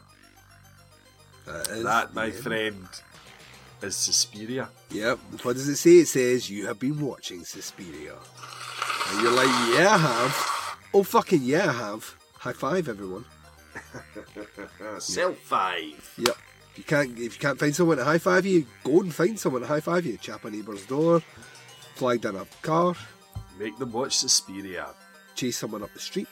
Uh, yeah, the the um, old woman on the bed, uh, as legend would have it, uh, was played by a, a near ninety year old ex hooker that Dario Argento found on the streets of Rome and cast her in the movie because he liked to look at her. Oh my god. Why not, man? Why not? Everything you tell me about that guy makes me hate him even more. Wh- What would make you? That's uh, that's fucking for the cause, man. That's a guy that's sitting there going, "I like the I like the look of you. You are what I need for my movie." Um, so yeah, like a couple of things I'll swing into. We'll do some listener things, then the final say. Uh, I say the final say, the second final say, because the final say Yeah. would be me, obviously. Uh, but the final say, it will come back to you. So obviously, this is the first of the three mothers um, in, in the trilogy. Uh, so this is uh, Helena Marcos is Mater Suspiriorum. Um, so mother of size is what she's known as. Not size as in like she's like a, a size 30 or something. As in mother of size, as in Oh, right, right, okay. Yeah. I, I have the cold, so it may have sounded like S I Z E instead of S I G H. Uh, so mother of size. Um, and Inferno, which is the second one, it's Mater Tenebrarum, which you would think Tenebrae, you know, that's where that should have swung in. That's a mother of darkness. And then the third one, which was from Mother of Tears, which I think is like 2006 that movie came out, is the one that I always struggle to pronounce, which is Mater Lacrimarium, uh, which is uh, Mother of Tears. Uh, so he did three. He had this idea of three. All of them come from a work by Thomas de Quincey, uh, which is the Profundo de Superiorum, I, th- I think it is. Something like that. Some fucking Latin text that Argento read, thought it was a really cool idea, and then Daria Nicolodi started adding things to it. Um, and that's kind of how it how it all formed. Most of this movie, like most of the stuff where you're like, nah, this didn't really, why is this happening? It didn't really make sense. There's a whole series of things in this movie which are deliberately weird, and some of that that is completely accidentally weird. Um, so this movie, believe it or not, was actually written for kids. What? Like Argento wanted the cast to be kids. Like he wanted it to be. Oh, right, I see, like a school for young, Yeah, th- that's what. he- aspiring ballet dancers type thing. the, and when you when you look at it, well, if you ever look at it again, when you look at it again, there are deliberate things that give away that. Everything, everything is like ridiculously high ceilings. Doors are far too high. The door um, handles are at an abnormally high height for doors. The the scene where Susie escapes from the building as it's destroying itself at the end, she comes down a staircase on Yep. a wall. And I remember thinking at that point, that doesn't look right at all. Yep. Do you know what I mean? It- it- It's just huge, the room that she's in. Yeah. every like so it was deliberately done that way. So Argento wanted originally when Argento wanted to do it for kids, uh, kid actors, um, things would have been fine because kids would have been at a certain height that you could have had like the set looking normal and things would have looked proportionally larger because there's smaller Uh-huh. people there.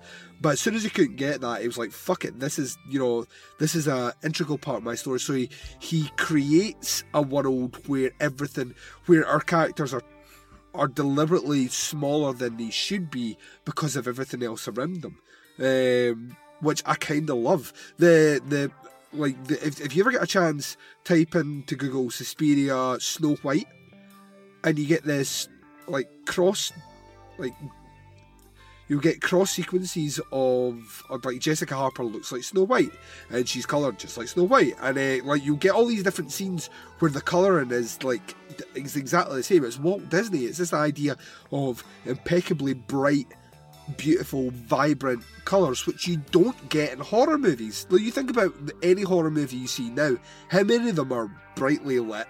Uh, with vibrant colours and all that. It's the other way around. It's dingy, it's dark, it's Yeah. sepia tones, it's grimy, it's sludgy.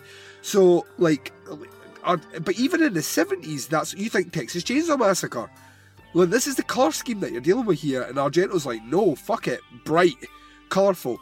The light doesn't make sense at all in this movie. Like, she's sitting in a taxi, and we can see outside, and the streets are just normally street lit. But inside the taxi, she's got a neon purple light in her face, and then all of a sudden it's a green light. Um, none of it makes sense in the movie, but it's not supposed to really make sense. Argento's way of lighting this fairy tale, um, and the the colours at some points emulate, along with the music, what's actually happening. I, I know you want to talk about the score. The score is ridiculously intense. I mean, like from the start, it's like from the opening scene. You're like, if you're me, uh, watching this movie, like from the opening scene, you're seeing this automatic door, and you're like, the music is fucking thunderous, and you're like, Uh, what the fuck is up with this door? Like, you're like literally, I don't understand why we're getting this like pummeling music whilst looking at an automatic door, and when it switches back to her face, no music, and then she looks at the door, and the fucking music goes off again. yeah. See, this was. I've got to say, my in terms of the score, my initial feelings were like, "Wh- why the fuck does everybody love this score so much? Right? What? Yeah, I, I don't like the score in the movie. I just don't. Um, yeah, yeah, it, it's too jarring and, and too loud, and the the whole, you know, how the, the scene cuts to a different shot and the music stops. Yep. I, I understand that that's a technique that he has used. Do you know what I mean? It's been done very purposefully. Just drove me mental. Drove me absolutely demented.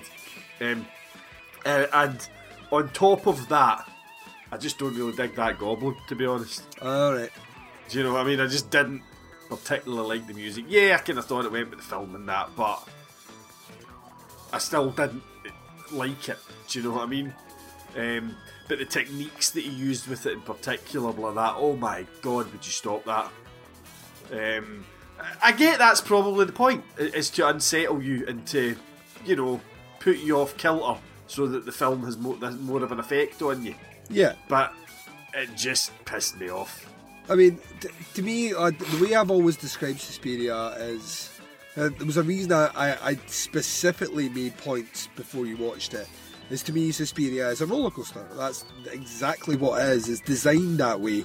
It's designed like a like a ghost house at an amusement park, and the score fits in with that. You know what I mean? That you like uh, you're accosted with it out of nowhere, unsettles you. You're not quite sure why, um, and you might get a scare that kind of justifies that increase in music, and you might not because it's used as a technique in the movie. Um, like the scene you were talking about, why is there a room with razor wire? Why is there not a room with razor wire? I mean, like this is literally people don't have rooms full of razor wire. this is totally If they do, they would be in proper bales. Yeah, I I understand what you're saying, but you're dealing with witchcraft, so this razor wire might not be there at all. What? Like everything, like you've you've seen reanimated corpses, right? So someone's brought someone back from the dead, and a woman can make herself invisible, right? Uh huh. So that razor wire just might be a manifestation of something.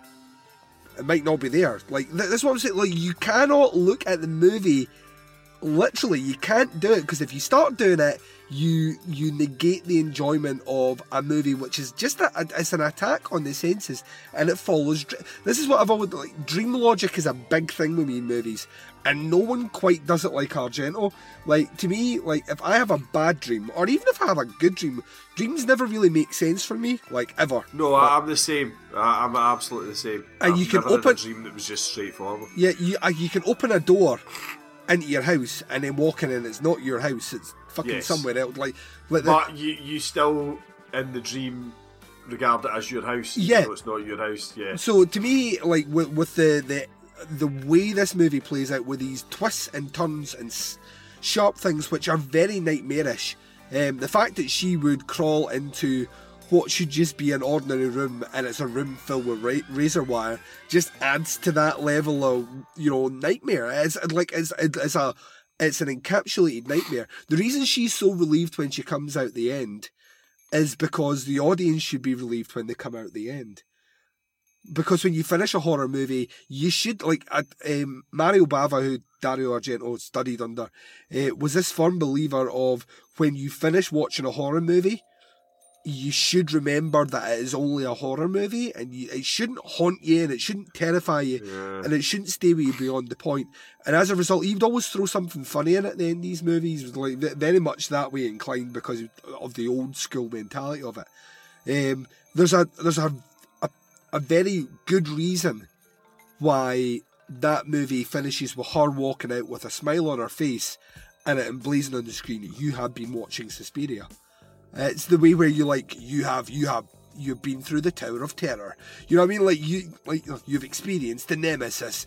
All these uh-huh. sort of things. It's that idea of the the roller coaster. It's that idea of an experience. You've you've survived the experience of Suspiria, as opposed to you know you know, you've just watched a movie. And that I keep coming back to that. And that to me is where the genius in the movie is. And that's where the failing for a lot of people is where the movie is, is because if you're settling down just to watch a horror movie, I think you need to be in the right frame of mind to sit down. And even then, I can't guarantee you'll like Suspiria, but you need to be in that that mood. There had been absolutely fucking nothing like Suspiria when it came out. Like absolutely nothing. no one had seen ah. anything like this because people like the closest thing that was to it was something like Texas Chainsaw Massacre. In that, to me, Texas Chainsaw Massacre is I've told you I think it's a, a, a masterpiece, but it's a masterpiece of psychosis Yeah. you know, where it's like you look really from the moment you get into that house and Leatherface hits that person on the head, you're like, what the fuck am I watching? And from there, it just gets progressively grimmer and darker and more twisted and more sadistic. And it's all technique. It's all very little is done with, with blood effects or anything. It's all technique and camera angles and all the rest. And Argento uses a lot the same, but he just puts his European flair on it, where yeah, there's a lot more blood in this movie, but it's like what the f- you know what what's going on and like you say you the story isn't difficult to understand you know it's this witch Yeah. Who's who like this this witch who's set up a coven in Germany, and uh, every time someone starts to get a bit too close to like working out the the dealings in the background, they're bumped off using witchcraft. I mean, you were talking about the things flying over overhead. You were like that that better not be witches. It's never explained. Doesn't have to be explained. I, Yeah. like, I just think it's I think it's a cool camera angle, and Argento was great at that. Um, uh, let me just let me, let me just ping out some of these these final statements, Baz, and then, like I say, I want to swing it to you because I, I I feel we could go one of many many different ways on this one, and this could this could get really interesting really quick. Um, right, so uh, jumping back to our listener comments, we can see I'm not reading Scott's one. So Scott's one is just basically a picture of Suspiria that says, I have no idea, but I soon will. It arrived this morning. It's not what I asked for, Scott. It's not what I asked for. uh, right, we will switch to Mike Patterson who says, This is when Dario Argento says, Fuck 11, I'm taking this to 12. 5 out of 5. Uh, Gary Hill says, One of the best games of Clue ever committed to film. but just okay. Very beautiful film, but I think Baz is going to think it's pish. 2 out of 5. Rob Alvarez says Suspiria has a fever dream of horrific sights and soundscapes. The movie grips and throttles you. 5 out of 5. Mark Lockhart says, one of the most original movies ever created. A captivating and truly electric movie from the moment she touches down at 5 out of 5. Dino says, a cinematic lighting masterclass. 4 out of 5. Uh, Michael McCloskey says, almost makes up for the rest of Italy's pish. 5 out of 5. I get the feeling he's playing into you here. Uh, our buddy Kieran says, uh, a neon dream that's made of cream. a true one off 5 out of 5. Uh, Ryan D. Niccolo says, a perfectly coordinated shock and awe assault on the senses. 5 out of 5. Kate says, an absolute takeover of everything rational, completely spellbinding, no pun intended, and surreal. A classic for good reason at 5 out of 5. And finally, George Cook says, audio visual treat. Makes no sense, but don't worry about it. 4 out of 5. Baz, what did you make of Suspiria? Um, I didn't hate Suspiria. Um, Right. I know you're probably going to argue that it's not a giallo film, right? Uh, it's not, but I, yeah. Yeah. we'll get into it. We'll get into it. But you know, in my kind of beginner's view of it, I kind of lump it in with those giallo films, and it's by far the best one of them that I've seen.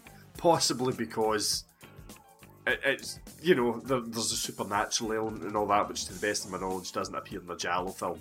Yeah.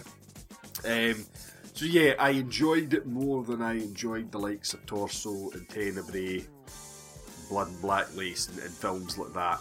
Uh-huh. Um, of the things that I didn't like about it, it's the same stuff that I didn't like in those films. Do you know what I mean? The the acting's not amazing.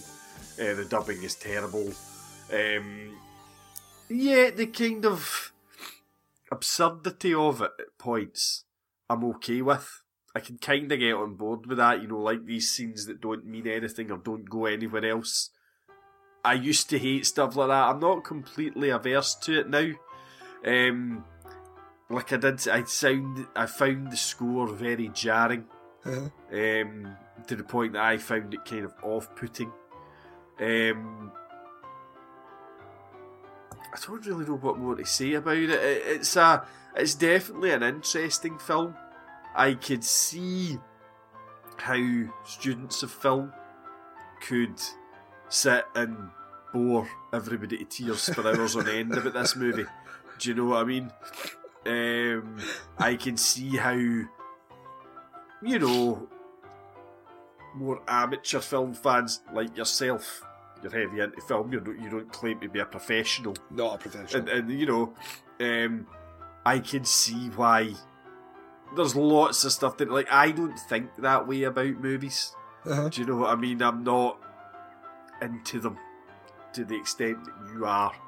St- so stuff like that is kind of not wasted on me, but it doesn't pump my nads for want of a better term in the way that it does yours. Um, and you know what? And that's o- that's okay. Um, so I could, could not think of another analogy there at all for the life of me.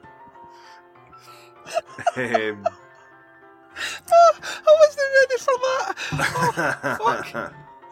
um, yeah, you know, there's a lot of the techniques and stuff that was used there kind of only flicker past on the kind of periphery of my vision, for want of a better kind of term. Um, you know, I, I I'm kind of aware that there's cool stuff going on in terms of shots and, and different expositions and stuff that that are used in it, but that, I don't really pick up on them to any great extent.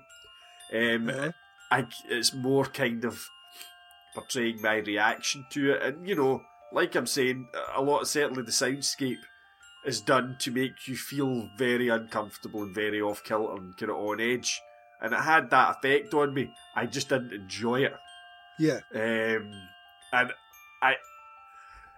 I couldn't kind of disassociate myself enough to go like that. That was very well done how it did that to me. I, I, I was just left with enough fuck you, man. I can't believe you made me feel like that. Do you know what I mean? Yeah. Um, yeah, there's clearly a lot of clever stuff going on. I have more respect, I think, for Dario Argento after this movie than I did after something like Tenebrae. Yeah. Um, just because I could, I can understand how True Students, a film, would really get off on this. Um, I wouldn't go as far as to say it's art house, but I would kind of class it in the same camp. It's not a straightforward watch. Do you know what I mean? Yeah, Um, I, but- I, I don't think you're far off at saying art house because I, I consider it an art house horror movie. So Yeah. I don't hate the film. Um, I will probably watch it again at some point, kind of much further down the line. Um, kind of interested to see where they go. I don't know anything about the remake. I know some folk are starting to talk about it, including Scott from Scott and Liam, who's not actually seen the original. Yep. Uh, but he actually spoke quite glowingly about the trailer that he'd seen for the yeah, it looks one. amazing. Looks amazing. Um, yeah, and I think he was quite keen to actually see this before he went to see the the, the remake. I, oh, I don't know if I could do two and a half hours of it right enough, but I'd, I'd probably I, I don't see me maybe rushing it to the cinema to see the remake, but I do see me maybe picking it up on Shudder or Netflix or something like that if it appears on it, you know, Yep. um, and giving it a watch. And like I say, I will, I, I, mean, I can see myself returning to Suspiria at a later date. You know, probably again out of curiosity. But then I have said that about Tenebrae as well. I think I should revisit it. Um, I think the saving grace for me was the kind of supernatural element to it, the the witchcraft stuff. That kind of struck a wee nerve for me that I quite liked. You know, the, the kind of coven idea and stuff like that. Yeah. I thought that was kind of cool. Um, whereas I, I, out of all the other Italian stuff that we've done, I, I've never got that from it. You know, there was nothing in Tenebrae that kind of hooked my interest. Um, the same with Torso and the likes. So yeah, that uh, that's where I stand on Suspiria. There we go. Um, I, I, just a couple of things, and then we'll we'll uh, we'll ping you for a grade. Uh, yeah. So like, I, I, I there are plenty of people out there that would argue this movie is a giallo. I would say it isn't a giallo. The reason it isn't a giallo is that it has supernatural elements, which, if you're being if you're being straight and true, uh, that ultimately disqualifies it from because giallo should be kind of based in you know real life mystery type thing, yeah. real life, real killer sort of thing. So that kind of you know discounts it. However, like I said before, that's Argento just basically took the giallo formula here and add some supernatural things on it. I mean, this still follows a lot of the beats of what makes a you know a giallo movie. It's you know mostly a third person killer, uh, death by a straight razor. Uh, our character is a foreign person who comes to a country who overhears something that they can't quite piece together until the end of the mystery. Where you know they you, they manage to if you watch all of Argento's movies up to this point, that's the formula.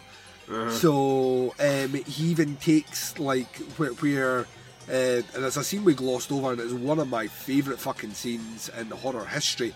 Um, is where we, we get the the character who's reanimated, who bursts through the door, just wide eyed and fucking face scarred with a, a knife in her hand, just walking like the Walking Dead, maniacally laughing. When the music and everything cuts out, and you just got her like this, and it's just fucking weird. And it comes of left field, and it's like, what the fuck am I watching? And he had literally done a scene very, very similar two years before in Deep Red, where out of nowhere this puppet doll just bursts at the side of a wall and comes straight towards the. ca- So he's using techniques again and again, and that's kind of what Argento's known for. It's just he plays with ideas he's already done, just adds or subtracts or he revamps or gender swaps or whatever he does. But he's always kind of he always kind of has a, a good grip on a story that he likes, and it's just flavors of the same story all the way through his career. And Suspiria is just that. Um, the one that kind of breaks the mold, if you like, there's a, there is a story here you can pin your hat on. When you watch Inferno, which is the second one, it is all visuals, and the story is next to not there at all. And I love Inferno. Inferno is one of the most beautiful films I've ever fucking seen in my entire life. And there's a couple of set pieces in that that blow my mind. Like I don't know how you did that. um, but the story's almost non-existent. And it's the same idea, dream logic. I think there is a scene where a character opens a door and walks in, and it's not even a place that makes sense. Um, and he, he, he plays with that, and he, he does that in this. I think he does a really good job of it. Like I say, I know, like uh, the the universal response from listeners is high, high acclaim on this one, right? I know plenty of people that don't like Suspiria, like just don't Uh-huh. like it at all, just don't get it, just don't understand, and it mostly comes down to weirdly enough when you when you cut through it, they enjoy the movie, they just don't understand the hype, and I, I, I'm always annoyed by that statement. That's a, that's a, a trigger to me. It's like a red flag to a bull um, when someone says I don't understand the hype. And I went, if you walked in watching that movie thinking this was the greatest fucking movie ever made, then that's on your head. That's Uh-huh. not on the movie's said. The movie is what it is. It's not trying to be any different than what it is, and it's not trying to make you think that. Other people may tell you it's the best movie. I think it's in my top five of all time. Um, but that doesn't mean I think it's in the top five for you or top five for anyone else. It's just my opinion. And if you walk in with that, I think you put unfair amounts of stress on the movie to deliver that. Um, it's like when you see these things on posters now that say the scariest horror film of the last decade, and then people come out and go, "Oh, I had one jump scare and the rest was pish." Well, was the rest pish? Well, no, the acting was good, the story was pretty good. It wasn't very scary though. I got told it was the scariest movie ever. Well, who told you that? Oh, well, the poster told me that, and you believed the poster. You know what I mean? It comes back to you. You, it's your fault that you, you didn't, you know, it, it didn't connect with you. Ultimately, the movie is what the movie is. Uh, if it doesn't connect with you, that's your fault. Um, and that's that's just the it's the cold hard facts. But the fact that you watched it and you're like that, actually, I I can I recognise all these things that are in this movie. But to be honest with you, that's not what I am looking for in a movie Yes, uh that to me is perfect. That to me is how you uh, critique a movie. That's how you're supposed to critique a movie. Is like that. I totally understand everything that they're trying to do in this movie, or what they are doing in this movie, but it doesn't one cater with my taste, and two it doesn't really do anything for me. Um, and that's the, you know like that's that's how I think all movies should be viewed, good or bad. They should be viewed at that point. Um, I think it's like I've said before. I, I genuinely think is one of the greatest horror movies ever made. Um, and I can almost from '77, I can chart its influence through almost almost all the big films. Uh, most recently, we were talking about the Suspiria remake, which people were up in arms about, and from the moment it was announced, I was like, "That, give me it," because no one will do the Argento movie. There's a reason the new one's two and a half hours long, and that's because they put narrative into it. Ah. They put an actual fucking story in it. There's no way anyone's doing. It doesn't have the same color scheme. They went with Thom Yorke to do the soundtrack. Um, so you know they've went into a completely different direction with it, and that's how you remake Suspiria because you don't try and do this because no one can do this. Argento's the only one that can do this, and the closest that anyone's ever come to this is Neon Demon, which is essentially a remake of Suspiria but done in the modelling industry. It's why I love it so much. Um, Baz, Yes. my friend, we have done Netflix grades all the way through. They have been up, they have been down. We have had thus far two out of five for People Under the Stairs, 2.5 for Poltergeist. We had a four, or was it three point? I think it was either 3.5 or four. 3.5 it was. 3.5 for Henry Portrait of a Serial Killer. We dropped back down to, was it 2? 2.5. Should have done my research here. For Salem's Lot. The final grade for the final movie. What are you giving us, Suspiria? Uh, I am going to give Suspiria a 3. Boom! Because to be honest, I I liked it more than I thought I was going to like it. Um, and I'm going to cut it a bit of slack. Um, because, yeah, it, it's a film from a genre and a style of film that I don't like. Yeah. And get what I did out of the movie, I've got to give it a wee tip of the hat and I'm cutting it a bit slack and I'm going to give it a 3. Nice. Oh, you know how happy that makes me feel that we have went through all those movies and your second favourite of all your selections was Suspiria. I feel relieved. I feel relieved. And for all those that thought Baz would just pissing it from a great height, suck my hairy clangers in the immortal words of the Baz. Right, we're going to take our final break now, ladies and gents. I know sometimes people don't stick around for the end. I occasionally get told that some people miss things at the end because they fast forward or they jump out here. All I'm going to say is please stick around to the end of this one. There is important news coming, um, and uh, yeah, we're going to get into it in a couple of minutes. Uh, but we're going to jump out for our final break, and we're back to close out the show right after this.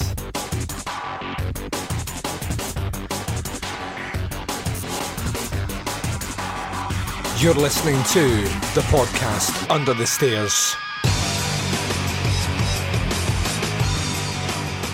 And you've been listening to the podcast Under the Stairs. This has been Bazoween 2018 episode number 5, the conclusion of the series looking at Suspiria from 1977. That's right, got the right fucking year. Yay me! It's almost as if I've had a podcast for many, many years. Um, Baz, we have now experienced five weeks of terror. Um, I'd use terror in quotation marks, realising that once again. It's an audio podcast and people can't see it. But when you uh, listen back to this bit, and I encourage you to do that skip button back 15 seconds, imagine quotation marks around terror. Uh, yep, so we have survived it. We've come out the other end. Um, I have fucking loved this. I will say this about this particular run. Of all the Baz v Halloweens we did, where we covered God knows how many movies that had various success in the thrill or kill or spill or like just shit on from a great height. Uh, movies that we covered in that series. My favourite run over Halloween has been this one because I feel like we did movies where we knew going in straight away we were on a, a good footing. We were good directors, good budgets, uh, good stories, and um, a, a run at it. I need to ask you, did you enjoy yourself? Yeah, very much so, Duncan. Very much so. Um, as you say, it was a very different experience this year round. Um, I always really loved Baz v Halloween. Last year was good fun, but we just weren't in the, the ballpark that we'd been in previously. Yeah. Um, and I think we managed to kind of reinvent it this time round.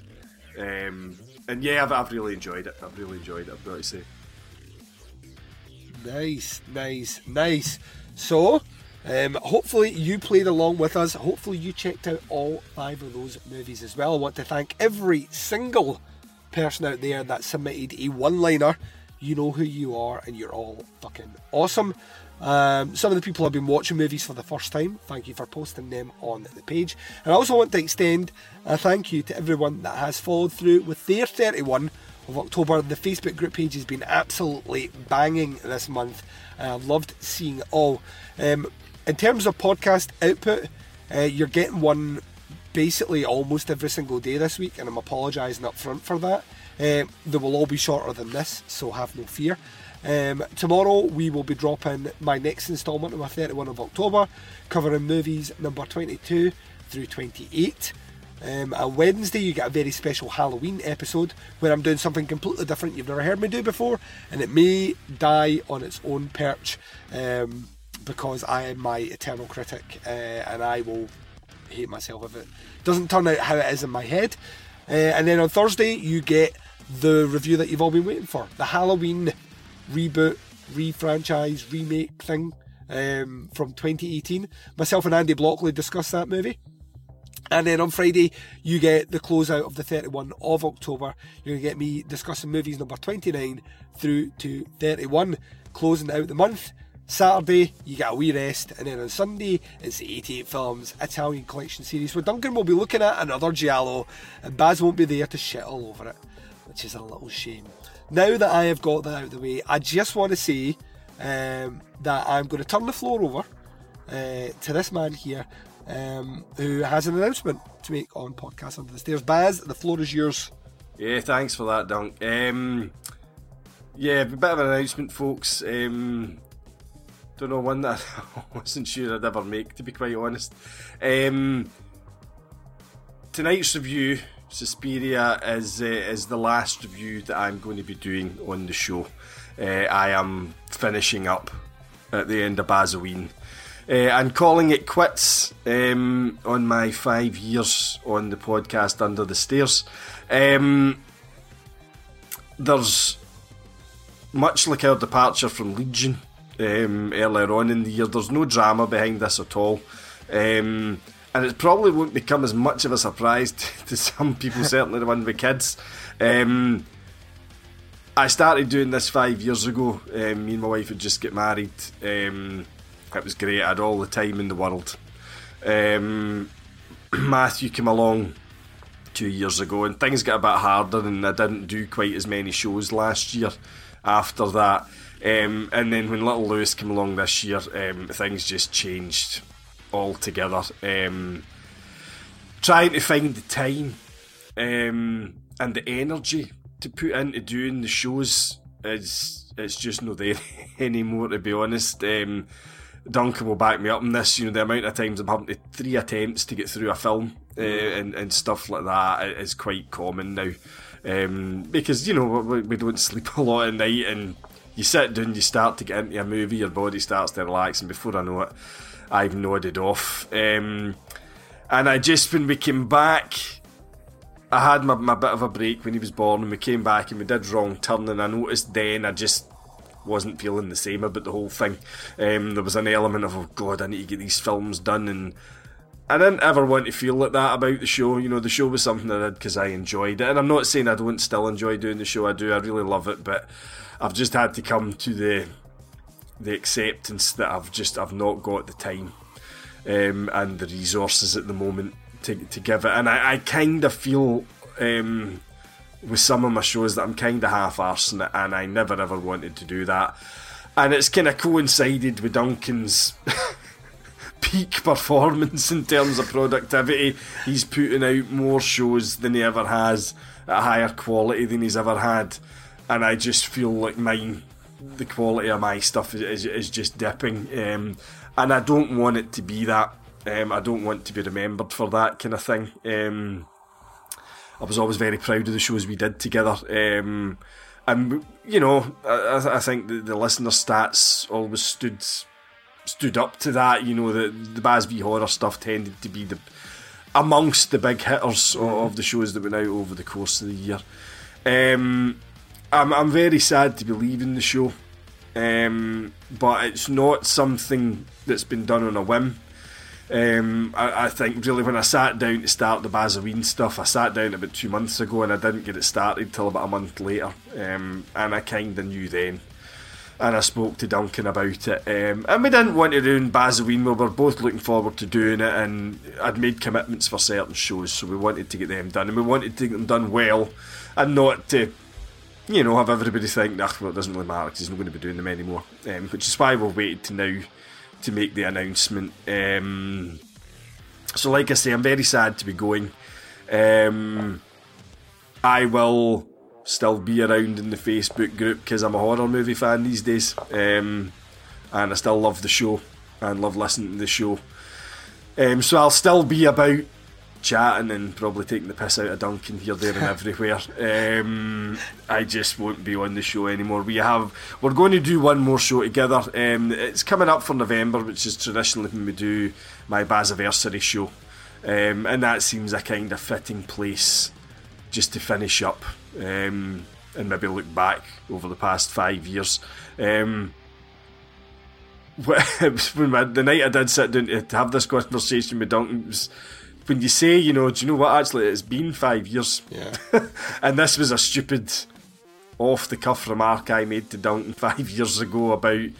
I think it might be quite. I wouldn't mind coming on the show and maybe doing a horror movie, you know. Um, and five years down the line, I couldn't even tell you how many films we've done now. I lost track a long, long time ago, or how many episodes I've been on. Um, so I, I, I feel I've put my shift in uh, for the podcast Under the Stairs. And as I say, I remain a fan and I will still be in the Facebook group chatting away and stuff. But um, my- recording days are, are coming to an end.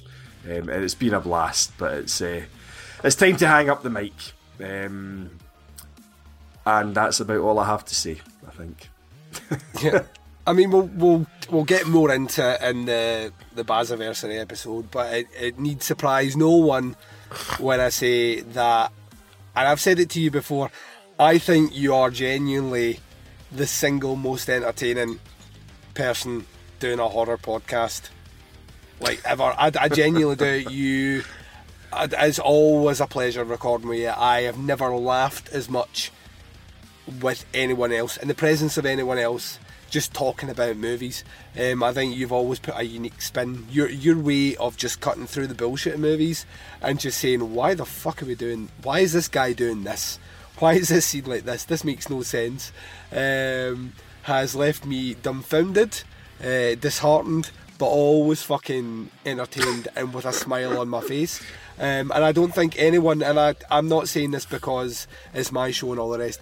I genuinely don't think there's another podcaster out there that that does it like you, um, and you will be greatly, greatly, greatly missed. But um, with everything that you've said, and I'm just going to piggyback on that, I've always been, and you can attest to this, I've always been of the opinion that it's why I don't Patreon the show, it's why I don't charge for anything. This is here for entertainment, for your entertainment, but also for ours. And as soon as it starts to feel like work, or as soon as you are stressing about what you have to do or what you can do, um, I'd much rather we weren't doing it or you weren't doing it or I, you know, if I was in that position, I wouldn't be doing the show anymore because it's about having fun. And if people enjoy it, that's fucking great. And you, the the fact that you managed to come back after the second kid being born surprised the fuck out of me because I genuinely thought that was going to be the end of it. Um, and to come back and slog your way through Wrong Turn, one of the worst franchises we've ever watched ever. Um, and I, I once again I, I kind of I, I lean into of all the series that we've done, and some of them have been yeah very very funnier than you know than than I can verbalize. The most fun I've had running through movies has been these last five weeks. I, I, I mm-hmm. it's just fun hearing you chat about movies that everyone knows, and and like really, this is where I, I feel like the culmination of five years' work has all set in. The way you describe things, the way you talk about things. You recently in one of our chats, our hidden chats with the Scott Liam boys, um, you fucking referenced Stuart Gordon as an insult to someone, and I was like that. It's like a tear in my eye, wiping it away, going, he really is. He's my wee boy's growing up. Uh, yeah, five years is Herculean in its presence in podcasting. We started in the in the shadow of a lot of podcasts which no longer exist, and many podcasts have come up whilst we've been on there and just disappeared in that Yeah. time. And to have seven years consistency um, and output and all the rest is phenomenal. I cannot thank you enough. We will be back in November at some point. I would reckon probably towards the end um, Yep. to wrap up your Bazaversary, which will be your f- official five years on the show. And uh, yeah, we'll have fun with it. Um, and yeah, I, well, thanks for the kind things you said about me. But like I say, cannot stress enough. It has been that it's been the best of times, not the worst of times, Baz. And I, unlike everyone out there, uh, do not have the, you know, the- w- when you're still going to be on Facebook and stuff like that, you live five minutes from my door. So, I, I mean, I, Yeah. I- the Baz is on my doorstep, so uh, we'll still hang out and all the rest. So, yeah, um, a, a slightly somber note, but I think at the same time, something we can all take a bit of pride in uh, is the fact that you know you you've been here, you've done that, you've done your shift, so to speak, and there is hours, hours, and hours of back episodes that if you're just a new listener, there's plenty you can go back and listen to more than more than a couple of weeks worth of entertainment out there. And uh, yeah, I would implore everyone that is feeling a wee bit weepy right now. Um, remember that, that it's all there. That's the beauty of a, uh, having an audio show that's online, is you can relive those moments over and over again. Um, yeah, uh, it's gonna it's gonna be a sad one, but um, I understand why you're doing it and 100% support it. 100%. So, Thanks, man. Appreciate right. that. Um, Baz, I think this is the point. Uh, whilst people have tears in their eyes and we have lumps in our trousers, um, because I get off on people crying. I don't know why. Udo, Udo Kier was my psychologist. He was only paid for a day and gave my information away to someone else. Um, so, so with that in mind, for the the last time on Bazoween and the second last time on podcast Under the Stairs, would you like to say goodbye to the listeners, please? Eh, I certainly will, listeners. Um, I, I don't, I can't really follow up what I've just had to say. Um, thanks for tuning in, folks. Thanks for giving Bazoween the support that you have this year. Um, eh, there have been some huge download numbers in these shows, and, and we've really enjoyed doing them. And, and the folk that fed back seem to have enjoyed what we've done. So thanks for that. Um, as I say, I will be back in November for my final Baz, uh, Bazaversary show. Um, I look forward to chatting with Duncan then and uh, and saying my goodbyes proper, folks. Uh, and until then, take it easy, and I will speak to you all soon. Right, and from myself, wherever you are, whatever you're up to, and whatever the time zone is in this big bad world of ours. Um, it's big and bad, almost as bad as a Baz. Please take care of yourselves out there. This is Duncan McLeish broadcasting live from under the stairs, and I am signing off.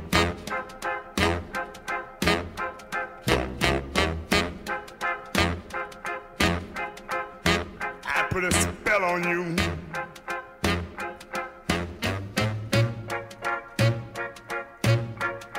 Because you're mine.